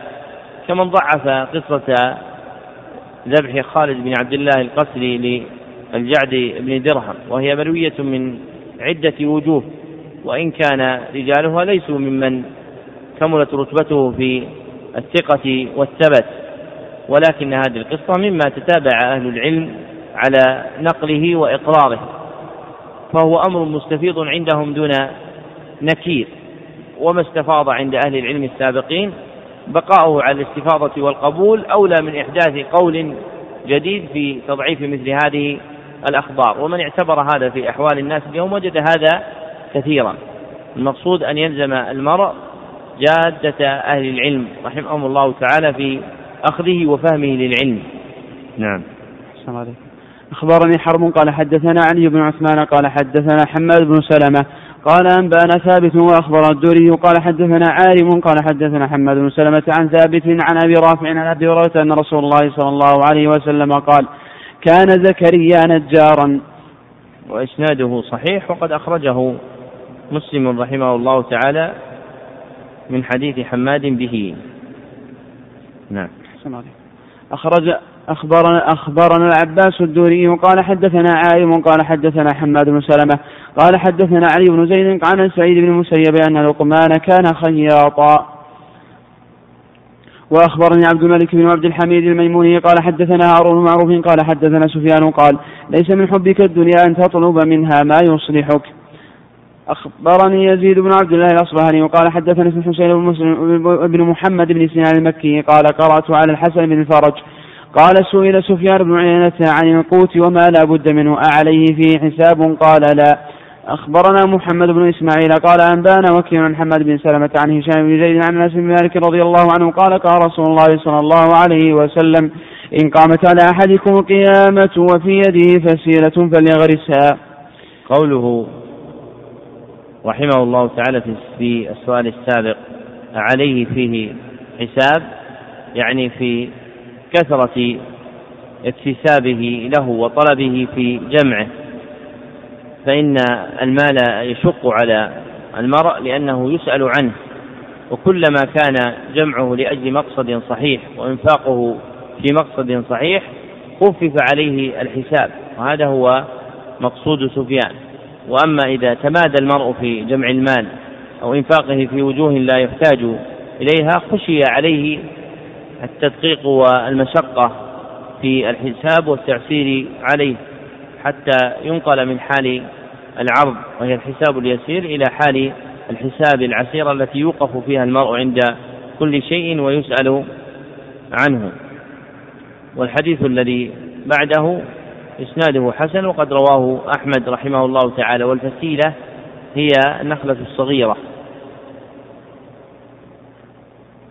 نعم. أخبرنا محمد بن أحمد بن حازم أن إسحاق بن منصور حدثهم أنه قال لأبي عبد الله قول علي أربعة آلاف فما دونها نفقة. وما فوق ذلك كنز؟ قال أحمد يعني لا ينبغي له أن يمسك فوق أربعة آلاف. قال إسحاق بن منصور قال إسحاق بن رأويه. معناه الأربعة الآلاف يحتاج إليها. كأنه يقول يسأل عن ذلك فما فوق ذلك فهو كنز والكنز إذا أداك زكاته زاي له اسم الكنز. أخبرنا محمد بن أيوب قال حدثنا وكيع عن سفيان. زاي له اسم الكنز يعني زال عنه اسم الكنز. فالكنز في عرف من سبق المال الذي لا يزكى. فإذا زكي سلم من ذلك. نعم. أخبرنا محمد بن أيوب بن أيوب قال حدثنا وكيع عن سفيان عن أبي عن أبي حصين عن أبي الضحى عن جعدة عن جعدة بن هبيرة عن علي قال أربعة آلاف مما دون نفقة فما كان أكثر منها فهو كنز. وأخبرنا هارون بن زياد قال حدثنا ابن أبي عمر قال حدثنا سفيان عن مسعر عن أبي حصين عن جعدة بن هبيرة عن علي بن أبي طالب رضي الله عنه قال أربعة آلاف مما دون نفقة فما كان فوق ذلك فهو كنز. وفي باب قول النبي صلى الله عليه وسلم وإسناده صحيح. أحسن عليكم. وفي الباب قول النبي صلى الله عليه وسلم كفى بالمرء إثما أن يضيع من يقوت. سيسند المصنف بما يستقبل هذا الحديث من حديث عبد الله بن عمرو. وقد أخرجه أبو داود وإسناده ضعيف بهذا اللفظ وإنما يثبت بلفظ مسلم الذي ذكره المعلق في الحاشية كفى بالمرء إثما أن يحبس عمن يملك قوته. نعم. أخبرنا أبو بكر المرودي قال قال سمعت أبا عبد الله يقول فليتق الله فليتق الله العبد ولا يطعمهم إلا طيبا. يعني العيال قلت لأبي عبد الله إن رجلا قال لا أكسب حتى تصح لي النية. وله عيال قال إذا كان يجب عليه أن يعفهم فمن فمن النية صيانتهم. أخبرني محمد بن أبي هارون بن أبي هارون أن إسحاق بن إبراهيم بن هاني حدثهم قال سمعت أبا عبد الله وسئل عن حديث النبي صلى الله عليه وسلم. كفى بالمرء إثما يضيع من يقوت قال الرجل يكون قرابة فيسافر ويتركهم فإذا تركهم وحدهم ليس يضيعون وليس لهم أحد إلا هو. قلت نعم قال هذا معناه أخبرني محمد بن أبي هارون أن إسحاق حدثهم قال سئل أبو عبد الله عن رجل خلف عيالا وصبية ويخشى أن يضيعوا وقد حج ويريد الخروج إلى الكوفة ولعله أن يحج من الكوفة. قال أبو عبد الله لا يخرج ولا يضيعهم. قال كفى بالمرء إثما يضيع من يقوت. أخبرني أحمد بن حسين بن حسان بن حسان ويوسف بن موسى أن أبا عبد الله سئل عن حديث كفى بالمرء إثما يضيع من يقوت. قال إذا كان يسعى على عياله كيف يضيعهم؟ قيل له فإن أطعمهم حراما يكون ضيعة لهم. قال شديدا. أخبرنا محمد قال حدثنا وكيع عن إسرائيل عن أبي إسحاق عن وهب بن جابر الخيواني عن عبد الله بن عمرو أنه قال قيم له في شهر رمضان هل كلت لأهلنا قوت شهرهم هذا قال؟ نعم قال عبد الله بن عمرو. سمعت النبي صلى الله عليه وسلم يقول كفى كفى بالمرء إثما أن يضيع من يقوت. أخبرنا محمد قال أخبرنا قال أخبرنا وكيع عن الأعمش عن أبي صالح عن عن وهب بن جابر الخيواني عن عبد الله بن عمرو قال قال رسول الله صلى الله عليه وسلم كفى بالمرء من الإثم أن يضيع من يقوت أخبرني محمد بن معاذ قال حدثنا القعنبي وقال حدثنا عبد العزيز عن ثور عن أبي الغيث عن أبي هريرة رضي الله عنه أن رسول الله صلى الله عليه وسلم قال الساعي على الأرملة والمسكين كالمجاهد في سبيل الله وكالذي يقوم بالليل ويصوم بالنهار. أخبرنا أبو مية قال حدثنا منصور بن سلمة الخزاعي وأبو الجماهير قال قال حدثنا عبد العزيز بن محمد عن ثور عن أبي الغيث عن أبي هريرة رضي الله عنه أن رسول الله صلى الله عليه وسلم قال الساعي الأرملة والمسكين كالمجاهد في سبيل الله وكالذي يقوم الليل ويصوم النهار. وهذا الحديث إسناده صحيح وهو مخرج في الصحيح. نعم.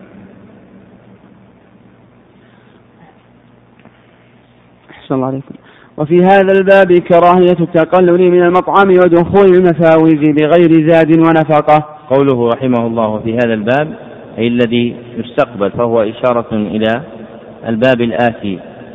نعم. أخبرنا عبد الله بن إبراهيم بن يعقوب الحنبلي قال سمعت أبا عبد الله قال له عقبة بن مكرم ابن مكرم هؤلاء الذين يأكلون قليلا ويقللون من طعامهم قال ما يعجبني ما يعجبني؟ قال سمعت عبد الرحمن بن الهدي يقول فعل قوم هكذا فقطعهم عن الفرض. أخبرنا أحمد بن حسين بن حسان أن أبا عبد الله قال له رجل إني أحب أن أخرج إلى مكة فتأمرني بذلك قال له إن كنت تطيق وإلا فلا إلا بزاد وراحلة لا تخاطر. أخبرني أحمد بن حسين بن حسان أن أبا عبد الله سئل عن الرجل يدخل المفازة بغير زاد فأنكره إنكارا شديدا وقال أف أف لا لا ومد بها صوته إلا بزاد ورفقاء وقافلة. قال أبو بكر خلال في قول أبي عبد الله في مسألة أحمد بن حسين الأولة إن كنت تطيق وإلا فلا فإن أطاق وعلم أنه يقوى على ذلك فلا يسأل ولا تستشرف نفسه لأنه يأخذ أو يعطى فيقبل فهو مثل المتوكل على الصدق وقد أجازت العلماء التوكل على الصدق وأنا أبينه بعد هذا. وعلى ما فعل أبو عبد الله رحمه الله أيضا سمعت أبا بكر المروذي يقول سمعت أبا عبد الله رحمه الله تعالى يقول حجزت خمس حجج ثنتين منها على قدمي وقد كفى بعض الناس وقد كفى بعض الناس إلى مكة أربعة عشر درهما. قلت من أي قلت من يا أبا عبد الله؟ قال أنا فمن قدر على هذا فنعم فأما أن يخاطر فيخرج بغير زاد وهو لا يؤمن من نفسه هذا فقد كرهت العلماء ذلك. وقد أنكر أبو عبد الله على المتكلين في ذلك إنكارا شديدا. أخبرني إبراهيم بن خليل أن أحمد بن نصر أبا حامد حدثهم أن أبا عبد الله قد سأله رجل يخرج إلى مكة متوكلا لا يحمل منه شيء. قال لا يعجبني لا, لا يعجبني فمن فمن أين يأكل؟ قال يتوكل فيعطيه الناس. قال فإذا لم يعطوه وليس يستشرف لهم حتى يعطوه؟ لا يعجبني هذا. لم يبلغني أن أحدا من أصحاب رسول الله صلى الله عليه وسلم والتابعين فعل هذا ولكن يعمل ويطلب ويتحرى قال أبو بكر المروذي في هذه المسألة إن أبا عبد الله جاء رجل من أصحاب ابن أسلم فقال ما تقول في رجل يريد سفرا أيما أحب إليك يحمل معه زادا أو يتوكل قال أبو عبد الله يحمل زادا ويتوكل أصحاب بن أسلم من؟ من ابن أسلم؟ محمد بن أسلم. محمد بن أسلم الطوسي. وهو رجل زاهد كان له أصحاب يأخذون عنه ويقتدون به. نعم. أخبرنا محمد بن علي السمسار أن محمد بن موسى ابن ابن مشي ابن مشيش حدثهم أن أبا عبد الله سأله رجل خراساني فقال أحج بلا زاد؟ فقال لا اعمل واحترف واخرج. النبي صلى الله عليه وسلم قد زود أصحابه فقال الخرساني فهؤلاء الذين يغزون ويحجون بلا زاد هم على الخطأ. قال نعم هم على الخطأ. وأخبرني أحمد بن محمد بن جامع الرازي قال سمعت أبا معين الحسين الحسين بن ابن الحسن الرازي. قال شهدت أحمد بن حنبل رضي الله عنه جاءه رجل من أهل خراسان فقال يا أبا عبد الله معي درهم وأوراه قد وأوراه قال أحج به هذا الدرهم؟ فقال له أحمد اذهب إلى باب الكرخ فاشتري بهذا الدرهم منا واحمل على رأسك حتى يصير عندك ثلاث ثلاثمائة. فإذا صار عندك ثلاثمائة فحج.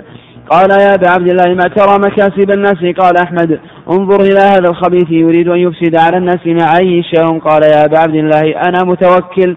قال فادخل البادية وحدك ومع الناس. قال لا مع الناس. قال كذبت لست أنت بمتوكل. فادخل وحدك وإلا فأنت متوكل على جرب الناس. على جرب على جرب الناس. نعم. أخبرني أبو بكر أحمد بن محمد بن عبد الله بن صدقة قال حدثنا إسحاق بن داود بن صبيح قال قلت لعبد الرحمن بن مهدي يا أبا سعيد إن ببلدنا قوما من هؤلاء الصوفية قال تقرب هؤلاء فإنا قد رأينا من هؤلاء قوما فبعضهم أخرجهم الأمر إلى الجنون وبعضهم أخرجهم إلى الزندقة. ثم قال خرج سفيان الثوري في سفر فعيشته فعيش فشيعته فشيعته. أحسن الله عليكم. فشيعته فكان معه سفرة فيها الفالوذج وكان فيها حمل. أخبرنا طالب بن قرة الأذني قال حدثنا محمد بن عيسى قال حدثنا ابن مبارك قال ما رأيت أحدا منهم عاقلا يعني الصوفيين. أخبرنا إسحاق بن سيار النصيبي قال حدثنا عبد الملك بن زياد النصيبي قال كنا عند مالك فذكرت له صوفيين في بلادنا فقلت له يلبسون فواخر ثياب اليمن يلبسون فواخر ثياب اليمن ويفعلون كذا. قال فقال لي ويحك أو مسلم لهم؟ قال فضحك حتى استلقى. قال فقال لي بعض جلسائه ما هذا ما رأينا أعظم فتنة على هذا الشيخ منك. ما رأيناه ضاحكا قط. وهذه القصة إسنادها ضعيف ولم يكن حال مالك مثل هذا من الضحك الشديد. كان رجلا محتشما في أخلاقه رحمه الله. نعم. أخبرنا أحمد بن منصور قال حدثنا عبد الرزاق قال حدثنا ابن عيينة عن عبد الملك عن الشعبي في قوله تعالى وتزودوا قال هو الكعك والتمر. حدثنا أحمد قال حدثنا عبد الرزاق قال حدثنا ابن عيينة عن محمد بن سوقة عن عكرمة وحدثنا أحمد قال حدثنا أبو نعيم عن الثوري عن محمد بن سوقة عن سعيد بن جبير في قوله تعالى وتزودوا قال الكعك والسويق. أخبرنا أحمد قال حدثنا عبد الرزاق قال حدثنا عمر بن ذر قال سمعت مجاهدا قال كانوا يحجون ولا يتزودون فرخص لهم في الزاد فأنزل وتزودوا فإن خير الزاد التقوى حدثنا أحمد قال حدثنا عبد الرزاق قال حدثنا ابن عيينة عن عمرو بن دينار عن عكرمة قال كانوا يحجون بغير زاد فأمروا أن يتزودوا وقال وقال خير الزاد التقوى أخبرنا الحسن بن أحمد الكرماني قال حدثنا أبو بكر قال حدثنا سويد بن عامر ابن عمرو الكناني. عن أبي عوانة عن مغيرة عن, عن مغيرة عن إبراهيم. وتزودوا فإن خير الزاد التقوى. قال كان من العرب إذا حجوا. فبلغوا ثنية أو عقبة لم يتزودوا وتركوا الزاد وقالوا نتوكل فأمروا أن يتزودوا. أخبرنا الحسين قال حدثنا أبو بكر قال حدثنا الشبابة قال حدثنا ورقة عن عمرو بن دينار عن عكرمة عن ابن عباس رضي الله عنهما قال كان أهل اليمن يحجون ولا يتزودون ويقولون نحن متوكلون فيحجون فيأتون إلى مكة فيسألون الناس. فأنزل الله تعالى وتزودوا فإن خير الزاد التقوى. أخبرنا صحيح وقد أخرجه البخاري من حديث شبابة به. نعم أخبرنا عبد الرحمن بن عبد الله بن الحكم قال حدثنا محمد بن بن عمرو بن العباس الباهلي قال حدثنا أبو عاصم عن عيسى عن أبي أبي نجيح عن ابن أبي نجيح عن عن مجاهد في قوله تعالى وتزودوا قال كان أهل الآفاق يخرجون في الحج يتوصلون بالناس بغير زاد فامروا ان يتزودوا.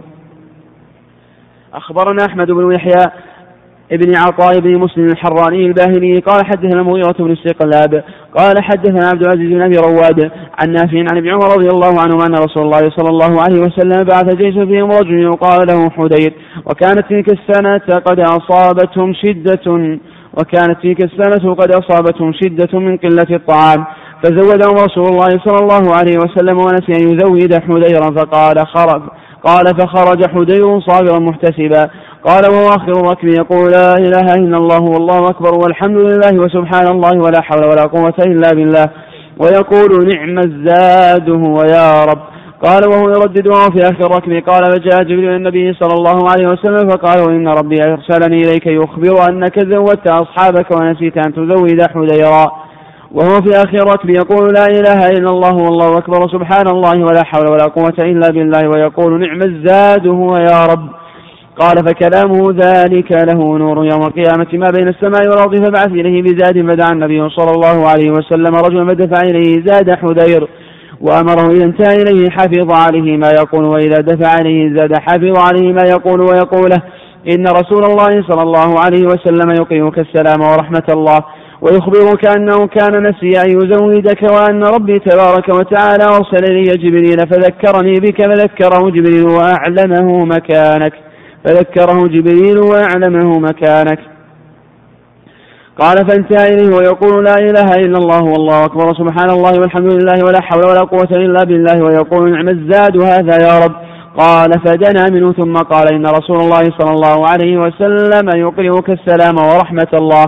وقد أرسل إليك بزاد معي ويقول إني إنما نسيتك فأرسل إلي جبريل من السماء يذكرني بك. قال فحمد الله وأثنى عليه وصلى على النبي صلى الله عليه وسلم. ثم قال الحمد لله رب العالمين ذكرني ربي من فوق سبع سماوات ومن فوق عرشه ورحم جوعي وضعفي. يا ربي كم لم تنسوا حديرا فاجعل حديرا لا ينساك. قال فحفظ الرجل ما قال. فرجع النبي صلى الله فرجع إلى النبي صلى الله عليه وسلم فأخبره بما سمع منه حين أتاه وبما قال حين أخبره فقال رسول الله صلى الله عليه وسلم أما إنك لو رفعت رأسك إلى السماء رأيت لكلامه ذلك نورا ساطعا ما بين السماء والأرض. إسناد هذا الحديث ضعيف جدا.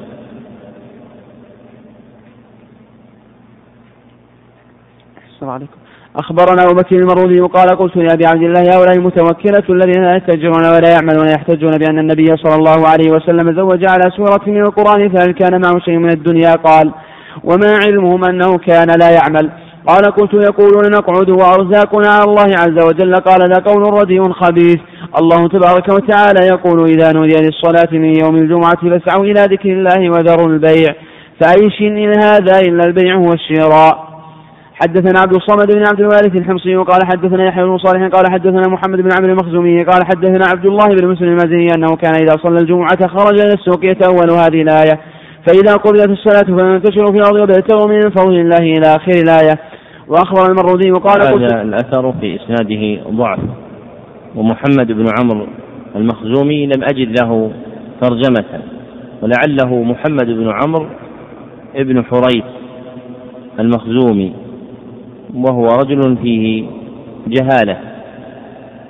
نعم. وأخبر المروذي قال قلت لأبي عبد الله إن قوما كانوا بمكة في مسجد فجاءهم رجل فقال قوموا خذوا هذا اللحم. فقالوا لا وتذهب فتشويه وتجيء به. فقال أما الساعة فقد أمر بالعمل. ثم قال إذا قال أعمل فجيء إليه بشيء مما قد عمل واكتسبوه. أي شيء يقبل قلت يقول هذا رزقي. قال هو يقبل ممن يعمل. كان علي بن أبي طالب عليه السلام يعمل حتى تدبر يده. وأصحاب رسول الله صلى الله عليه وسلم يعملون. أخبرنا عبد الله بن أحمد قال سألت أبي عن قوم يقولون نتكل على الله ولا نكتسب. فقال ينبغي للناس كلهم يتو... ينبغي للناس كلهم يتوكلون على الله عز وجل ولكن يعودون على أنفسهم بالكسب. قال الله تعالى فاسعوا إلى ذكر الله وذروا البيع. فبهذا قد علم أنهم يكتسبون ويعملون. وقال النبي صلى الله عليه وسلم من عال ابنتين أو ثلاثة فله الجنة. يعني من قال بخلاف هذا هذا قول إنسان أحمق. قال وسمعت أبي رحمه الله يقول استغناء عن الناس بطلب يعني العمل أعجب إلينا من الجلوس وانتظار ما في أيدي الناس. وأخبرني محمد بن يحيى الكحال أن الكحال أن أبا عبد الله رحمه الله قال يروى عن النبي صلى الله عليه وسلم أنه قال من مات له ثلاثة لم يبلغوا الحنث لم, لم تمسه النار إلا تحلة القسم. قلت الحنث هو الحلم. قال نعم. وأخبرني محمد بن علي. الحديث حديث صحيح مخرج في الصحيح. وتحلة القسم عند كثير من أهل العلم يعني قول الله عز وجل وإن منكم إلا واردها وذهب آخرون وهو أقوى إلى أن العرب تستعمل مثل هذا البناء لا تريد قسما وإنما المقصود التعذير الذي لا يناله معه مكروه كما قال ابن قتيبة. وهذا أقوى من جهة النظر فإن الآية ليس فيها قسم. نعم. وأخبرني محمد بن عبد بن علي قال حدثنا صالح أنه سأل أباه رحمه الله عن التوكل فقال التوكل حسن ولكن ينبغي للرجل أن لا يكون عيالا عن الناس ينبغي أن يعمل حتى يغني نفسه وعياله ولا يترك العمل. قال وسئل أبي رحمه الله وأن شاه وأنا شاهد عن قوم لا يعملون ويقولون نحن متوكلون فقال هؤلاء مبتدعة. أخبرنا أبو بكر المرودي أنه قال أبي عبد الله رحمه الله إن ابن عيينة كان يقولهم مبتدعة فقال أبو عبد الله هؤلاء قوم سوء يريدون تعطيل الدنيا.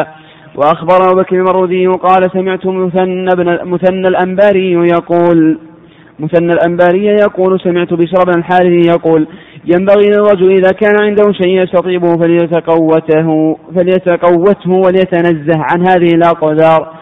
وأخبرنا عبد الله بن أحمد بن حنبل قال قلت لأبي ترى إن اكتسب رجل قوت يوم أفضل. قال إن اكتسب فضلا فعاد به على قرابته أو داره أو ضيف فهو أحب إلي من أن لا يكتسب وأحب إلي أن يستعف. أخبرنا محمد بن جعفر أن أن أبا الحارث حدثهم. قال سألت أبا عبد الله قلت الرجل يدع العمل ويجلس ويقول ما أعرف إلا ظالما أو غاصبا فأنا آخذ من أيديهم ولا أعينهم ولا أقويهم على ظلمهم. قال ما ينبغي لأحد أن يدع العمل ويقعد ويقعد. ينتظر ينتظر ما في أيدي الناس. أنا أختار العمل والعمل أحب إلي إذا جلس الرجل ولم يحترف. دعته نفسه إلى أن يأخذ ما في أيدي الناس فإذا أعطوه ومنعوه أشغل نفسه بالعمل. والإكتساب ترك الطمع. قال صلى الله عليه وسلم لأن يحمل الرجل حبلا فيحتطب ثم يبيعه في السوق ويستغني به خير له من أن يسأل الناس أعطوه ومنعوه. فقد أخبر النبي صلى الله عليه وسلم أن العمل خير من المسألة وقال تعالى فاسعوا إلى ذكر الله وذروا البيع فقوله هذا إذن من الشراء وال فقوله هذا إذن من الشراء والبيع وأنا أختار للرجل الاضطراب الاضطراب في طلب الرزق والاستغناء عما في أيدي الناس وهو عندي أفضل. قلت إن هؤلاء قوم يقولون نحن متوكلون ولا نرى العمل إلا بغير الظلمة والقضاة وذلك أني لا أعرف إلا ظالما فقال أبو عبد الله ما أحسن الاتكال على الله عز وجل ولكن لا ينبغي لأحد أن يقعد ولا يعمل شيئا حتى يطعمه هذا وهذا. ونحن نختار العمل ونطلب الرزق ونستغني عن المسألة عن المسألة. والاستغناء عن الناس بالعمل أحب إلي من المسألة. وحدثنا أحمد قال حدثنا حصن غياث عن هشام بن عروة عن أبيه عن الزبير قال قال رسول الله صلى الله عليه وسلم لأن يحمل الرجل حبلا فيحتطب ثم يجيء فيضعه في السوق فيبيع الرجل يستغني فينفقه على نفسه خير له من أن يسأل الناس أعطوه أو منعوه. أخبرنا محمد بن إسماعيل قال حدثنا وكيع عن هشام بن عروة عن أبي عن الزبير قال قال رسول الله صلى الله عليه وسلم لأن يحمل الرجل حبلا فيحتطب ثم يجيء فيضعه في السوق فيبيعه الرجل يستغني فينفق على نفسه خير له من يسأل الناس أعطوه أو منعوه. أخبرنا محمد بن إسماعيل وإسناد هذا الحديث صحيح. نعم. أخبرنا محمد بن إسماعيل قال حدثنا وكيع عن هشام بن عروة عن أبيه عن جده قال قال رسول الله صلى الله عليه وسلم لأن يخبر أحدكم حبله فيأتي الجبل فيجيء بحزمة حطب, بحزمة حطب على ظهره. فيبيعها ويستغني بثمنها خير له من أن يسأل الناس أعطوه أو منعوه. أخبرنا يحيى بن جعفر قال حدثنا عبد الوهاب قال حدثنا الأخبر بن عجلان. قال حدثني أبو بكر الحنفي وعن أنس بن مالك رضي الله عنه قال جاء رجل إلى النبي صلى الله عليه وسلم وشكى له الفاقة ثم رجع فقال يا رسول الله لقد جئتك من أهل بيت ما أراني أرجع إليهم حتى يموت بعض حتى يموت بعضهم. قال انطلق هل تجد من شيء؟ فانطلق فجاء بحلس وقدح فقال يا رسول الله هذا الحلس كانوا يفترشون يفترشون بعضهم ويلبسون بعضهم وهذا القدح كانوا يشربون فيه. فقال رسول الله صلى الله عليه وسلم من يأخذهما مني بدرهم. فقال الرجل أنا يا رسول الله؟ فقال صلى الله عليه وسلم من يزيد على درهم. فقال الرجل أنا أخذهما باثنين؟ فقال ما لك؟ قال فدعا الرجل فقال له اشتري فأسا بدرهم وبدرهم طعاما لأهلك قال فذعن ثم رجع إلى النبي صلى الله عليه وسلم وقال انطلق إلى هذا الوادي فلا تدع حاجا ولا شوكا ولا حطبا ولا تأتني خمسة عشر يوما فانطلق فأصاب عشرة دراهم. ثم جاء النبي صلى الله عليه وسلم فأخبره فقال فانطلق واشتري بخمسة دراهم طعاما وبخمسة كسوة لأهلك. فقال رسول الله لقد بارك الله لي فيما أمرتني. فقال هذا خير من أن تجي يوم القيامة في وجهك نكتة, نكتة المسألة. إن المسألة لا تحل إلا لثلاثة لذي دم موجع أو غرم مفضع أو فقر مدقع. هذا الحديث قد أخرجه أبو داود وابن ماجه من هذا الوجه وإسناده ضعيف.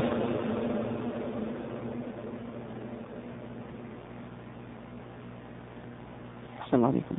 باب باب جا باب جامع التوكل لمن استعمله على الصدق. لما بين الخلال رحمه الله تعالى فيما سلف الآثار المنقولة عن السلف في إبطال حال المدعين الذين يجلسون ولا يكتسبون بين أن أحوال أولئك كانت مبنية على الدعوة مع عدم وجود صدق التوكل على الله سبحانه وتعالى. فنبه هنا إلى منزلة الصدق في التوكل في وجود الرزق وحصوله للعبد. فإن العبد إذا وثق بربه عز وجل ووكل إليه رزقه وأحسن الظن به مع بذل الأسباب فتح الله عز وجل له أبوابا من الرزق لم يحط بها قلبه من قبل. نعم. أخبرنا أبو بكر المرودي قال قيل لأبي عبد الله أي شيء صدق التوكل على الله عز وجل؟ فقال أن يتوكل على الله ولا يكون في قلبه أحد من الآدمين يطمع أن يجيئه بشيء وإذا كان كذلك كان الله يرزقه وكان متوكلا. حدثنا أبو بكر في موضع آخر قال ذكرت لأبي عبد الله رحمه الله التوكل فأجازه لمن استعمل فيه الصدق. وأخبر أبو بكر قال سألت أبا عبد الله عن رجل جلس في بيته ويقول أجلس وأصبر في البيت. ولا أطلع على ذلك أحدا وهو من يرى أن يحترف. فقال لو خرج فاحترف لكان أحب إلي. وإذا جلس خفت أن يخرجه جلوسه إلى غير هذا. قلت أي شيء يخرجه؟ قال يخرجه إلى أن يكون يتوقع أن يرسل إليه. وقلت فإذا كان يبعث إليه بالشيء فلا يأخذ. قال هذا جيد. قلت يا أبي عبد الله إن رجل من مكة قال أكلت شيئا حتى يطعموني ودخل في جبل أبي قبيس فجاء إليه رجلان وهو متجه بخرقة فألقوا إليه قميصا فلم يلبسوا وأخذوا يديه فألبسوا القميص ووضع بين يديه شيء فلم يأكل حتى وضع مفتاح حديث في فيه وجعلوا يدسون في فضحك أبو عبد الله وجعل يعجب. قلت لأبي عبد الله إن رجلا ترك البيع والشراء وجعل نفسي أن لا يقع في يده ذهب ولا فضة وترك دوره ولم يأمر فيها بشيء وكان يمر في الطريق فإذا رأى شيئا مطروحا أخذه مما قد ألقي. قال المرودي فقلت أنا للرجل أيش حجتك في ذا؟ ما أرى لك عليه حجة غير أبي معاوية الأسود. قال الرجل بلى. ويس القرني كان يأمر بالمزابل فيلقط الإيقاع فصدقه وقال قد شدد على نفسه.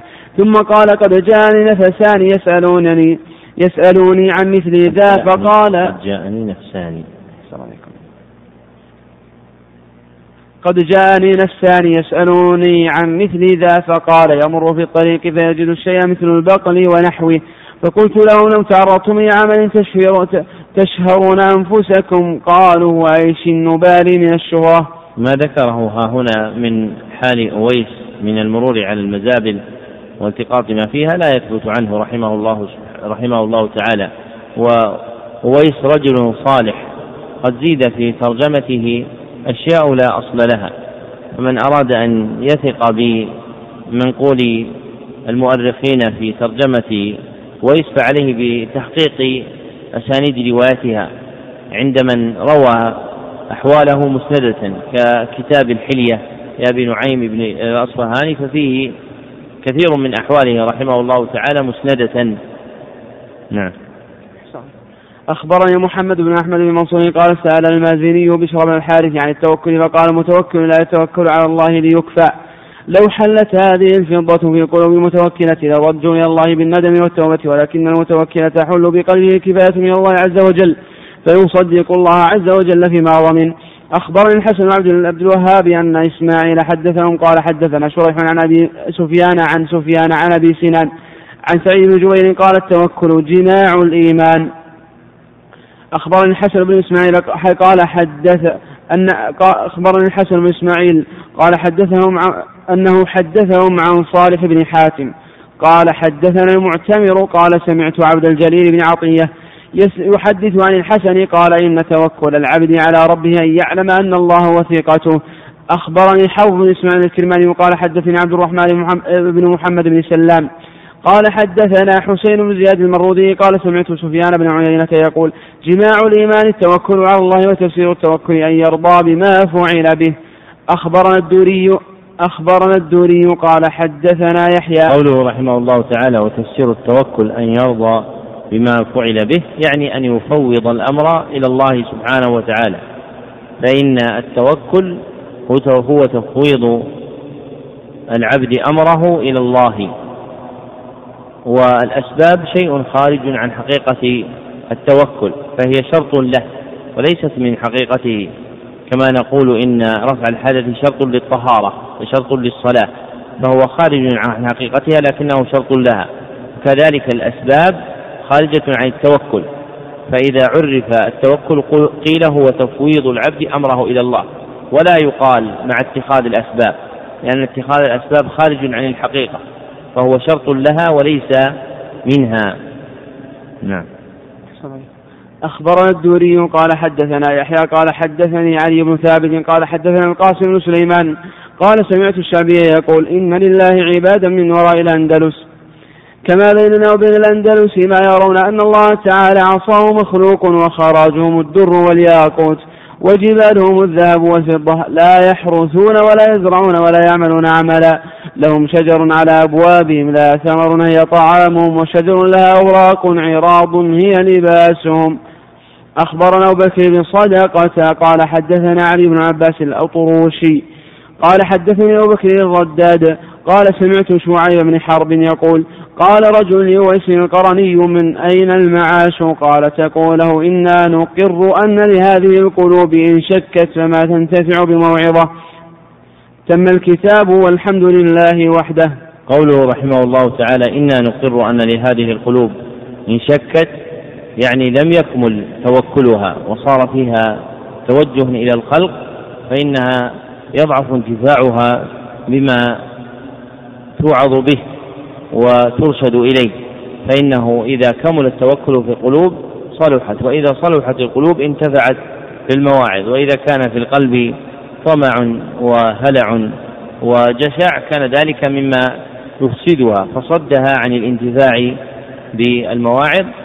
وهذا آخر التقرير على هذا الكتاب النافع في بيان المكاسب والله أعلم وصلى الله وسلم على عبده ورسوله محمد وآله وصحبه أجمعين.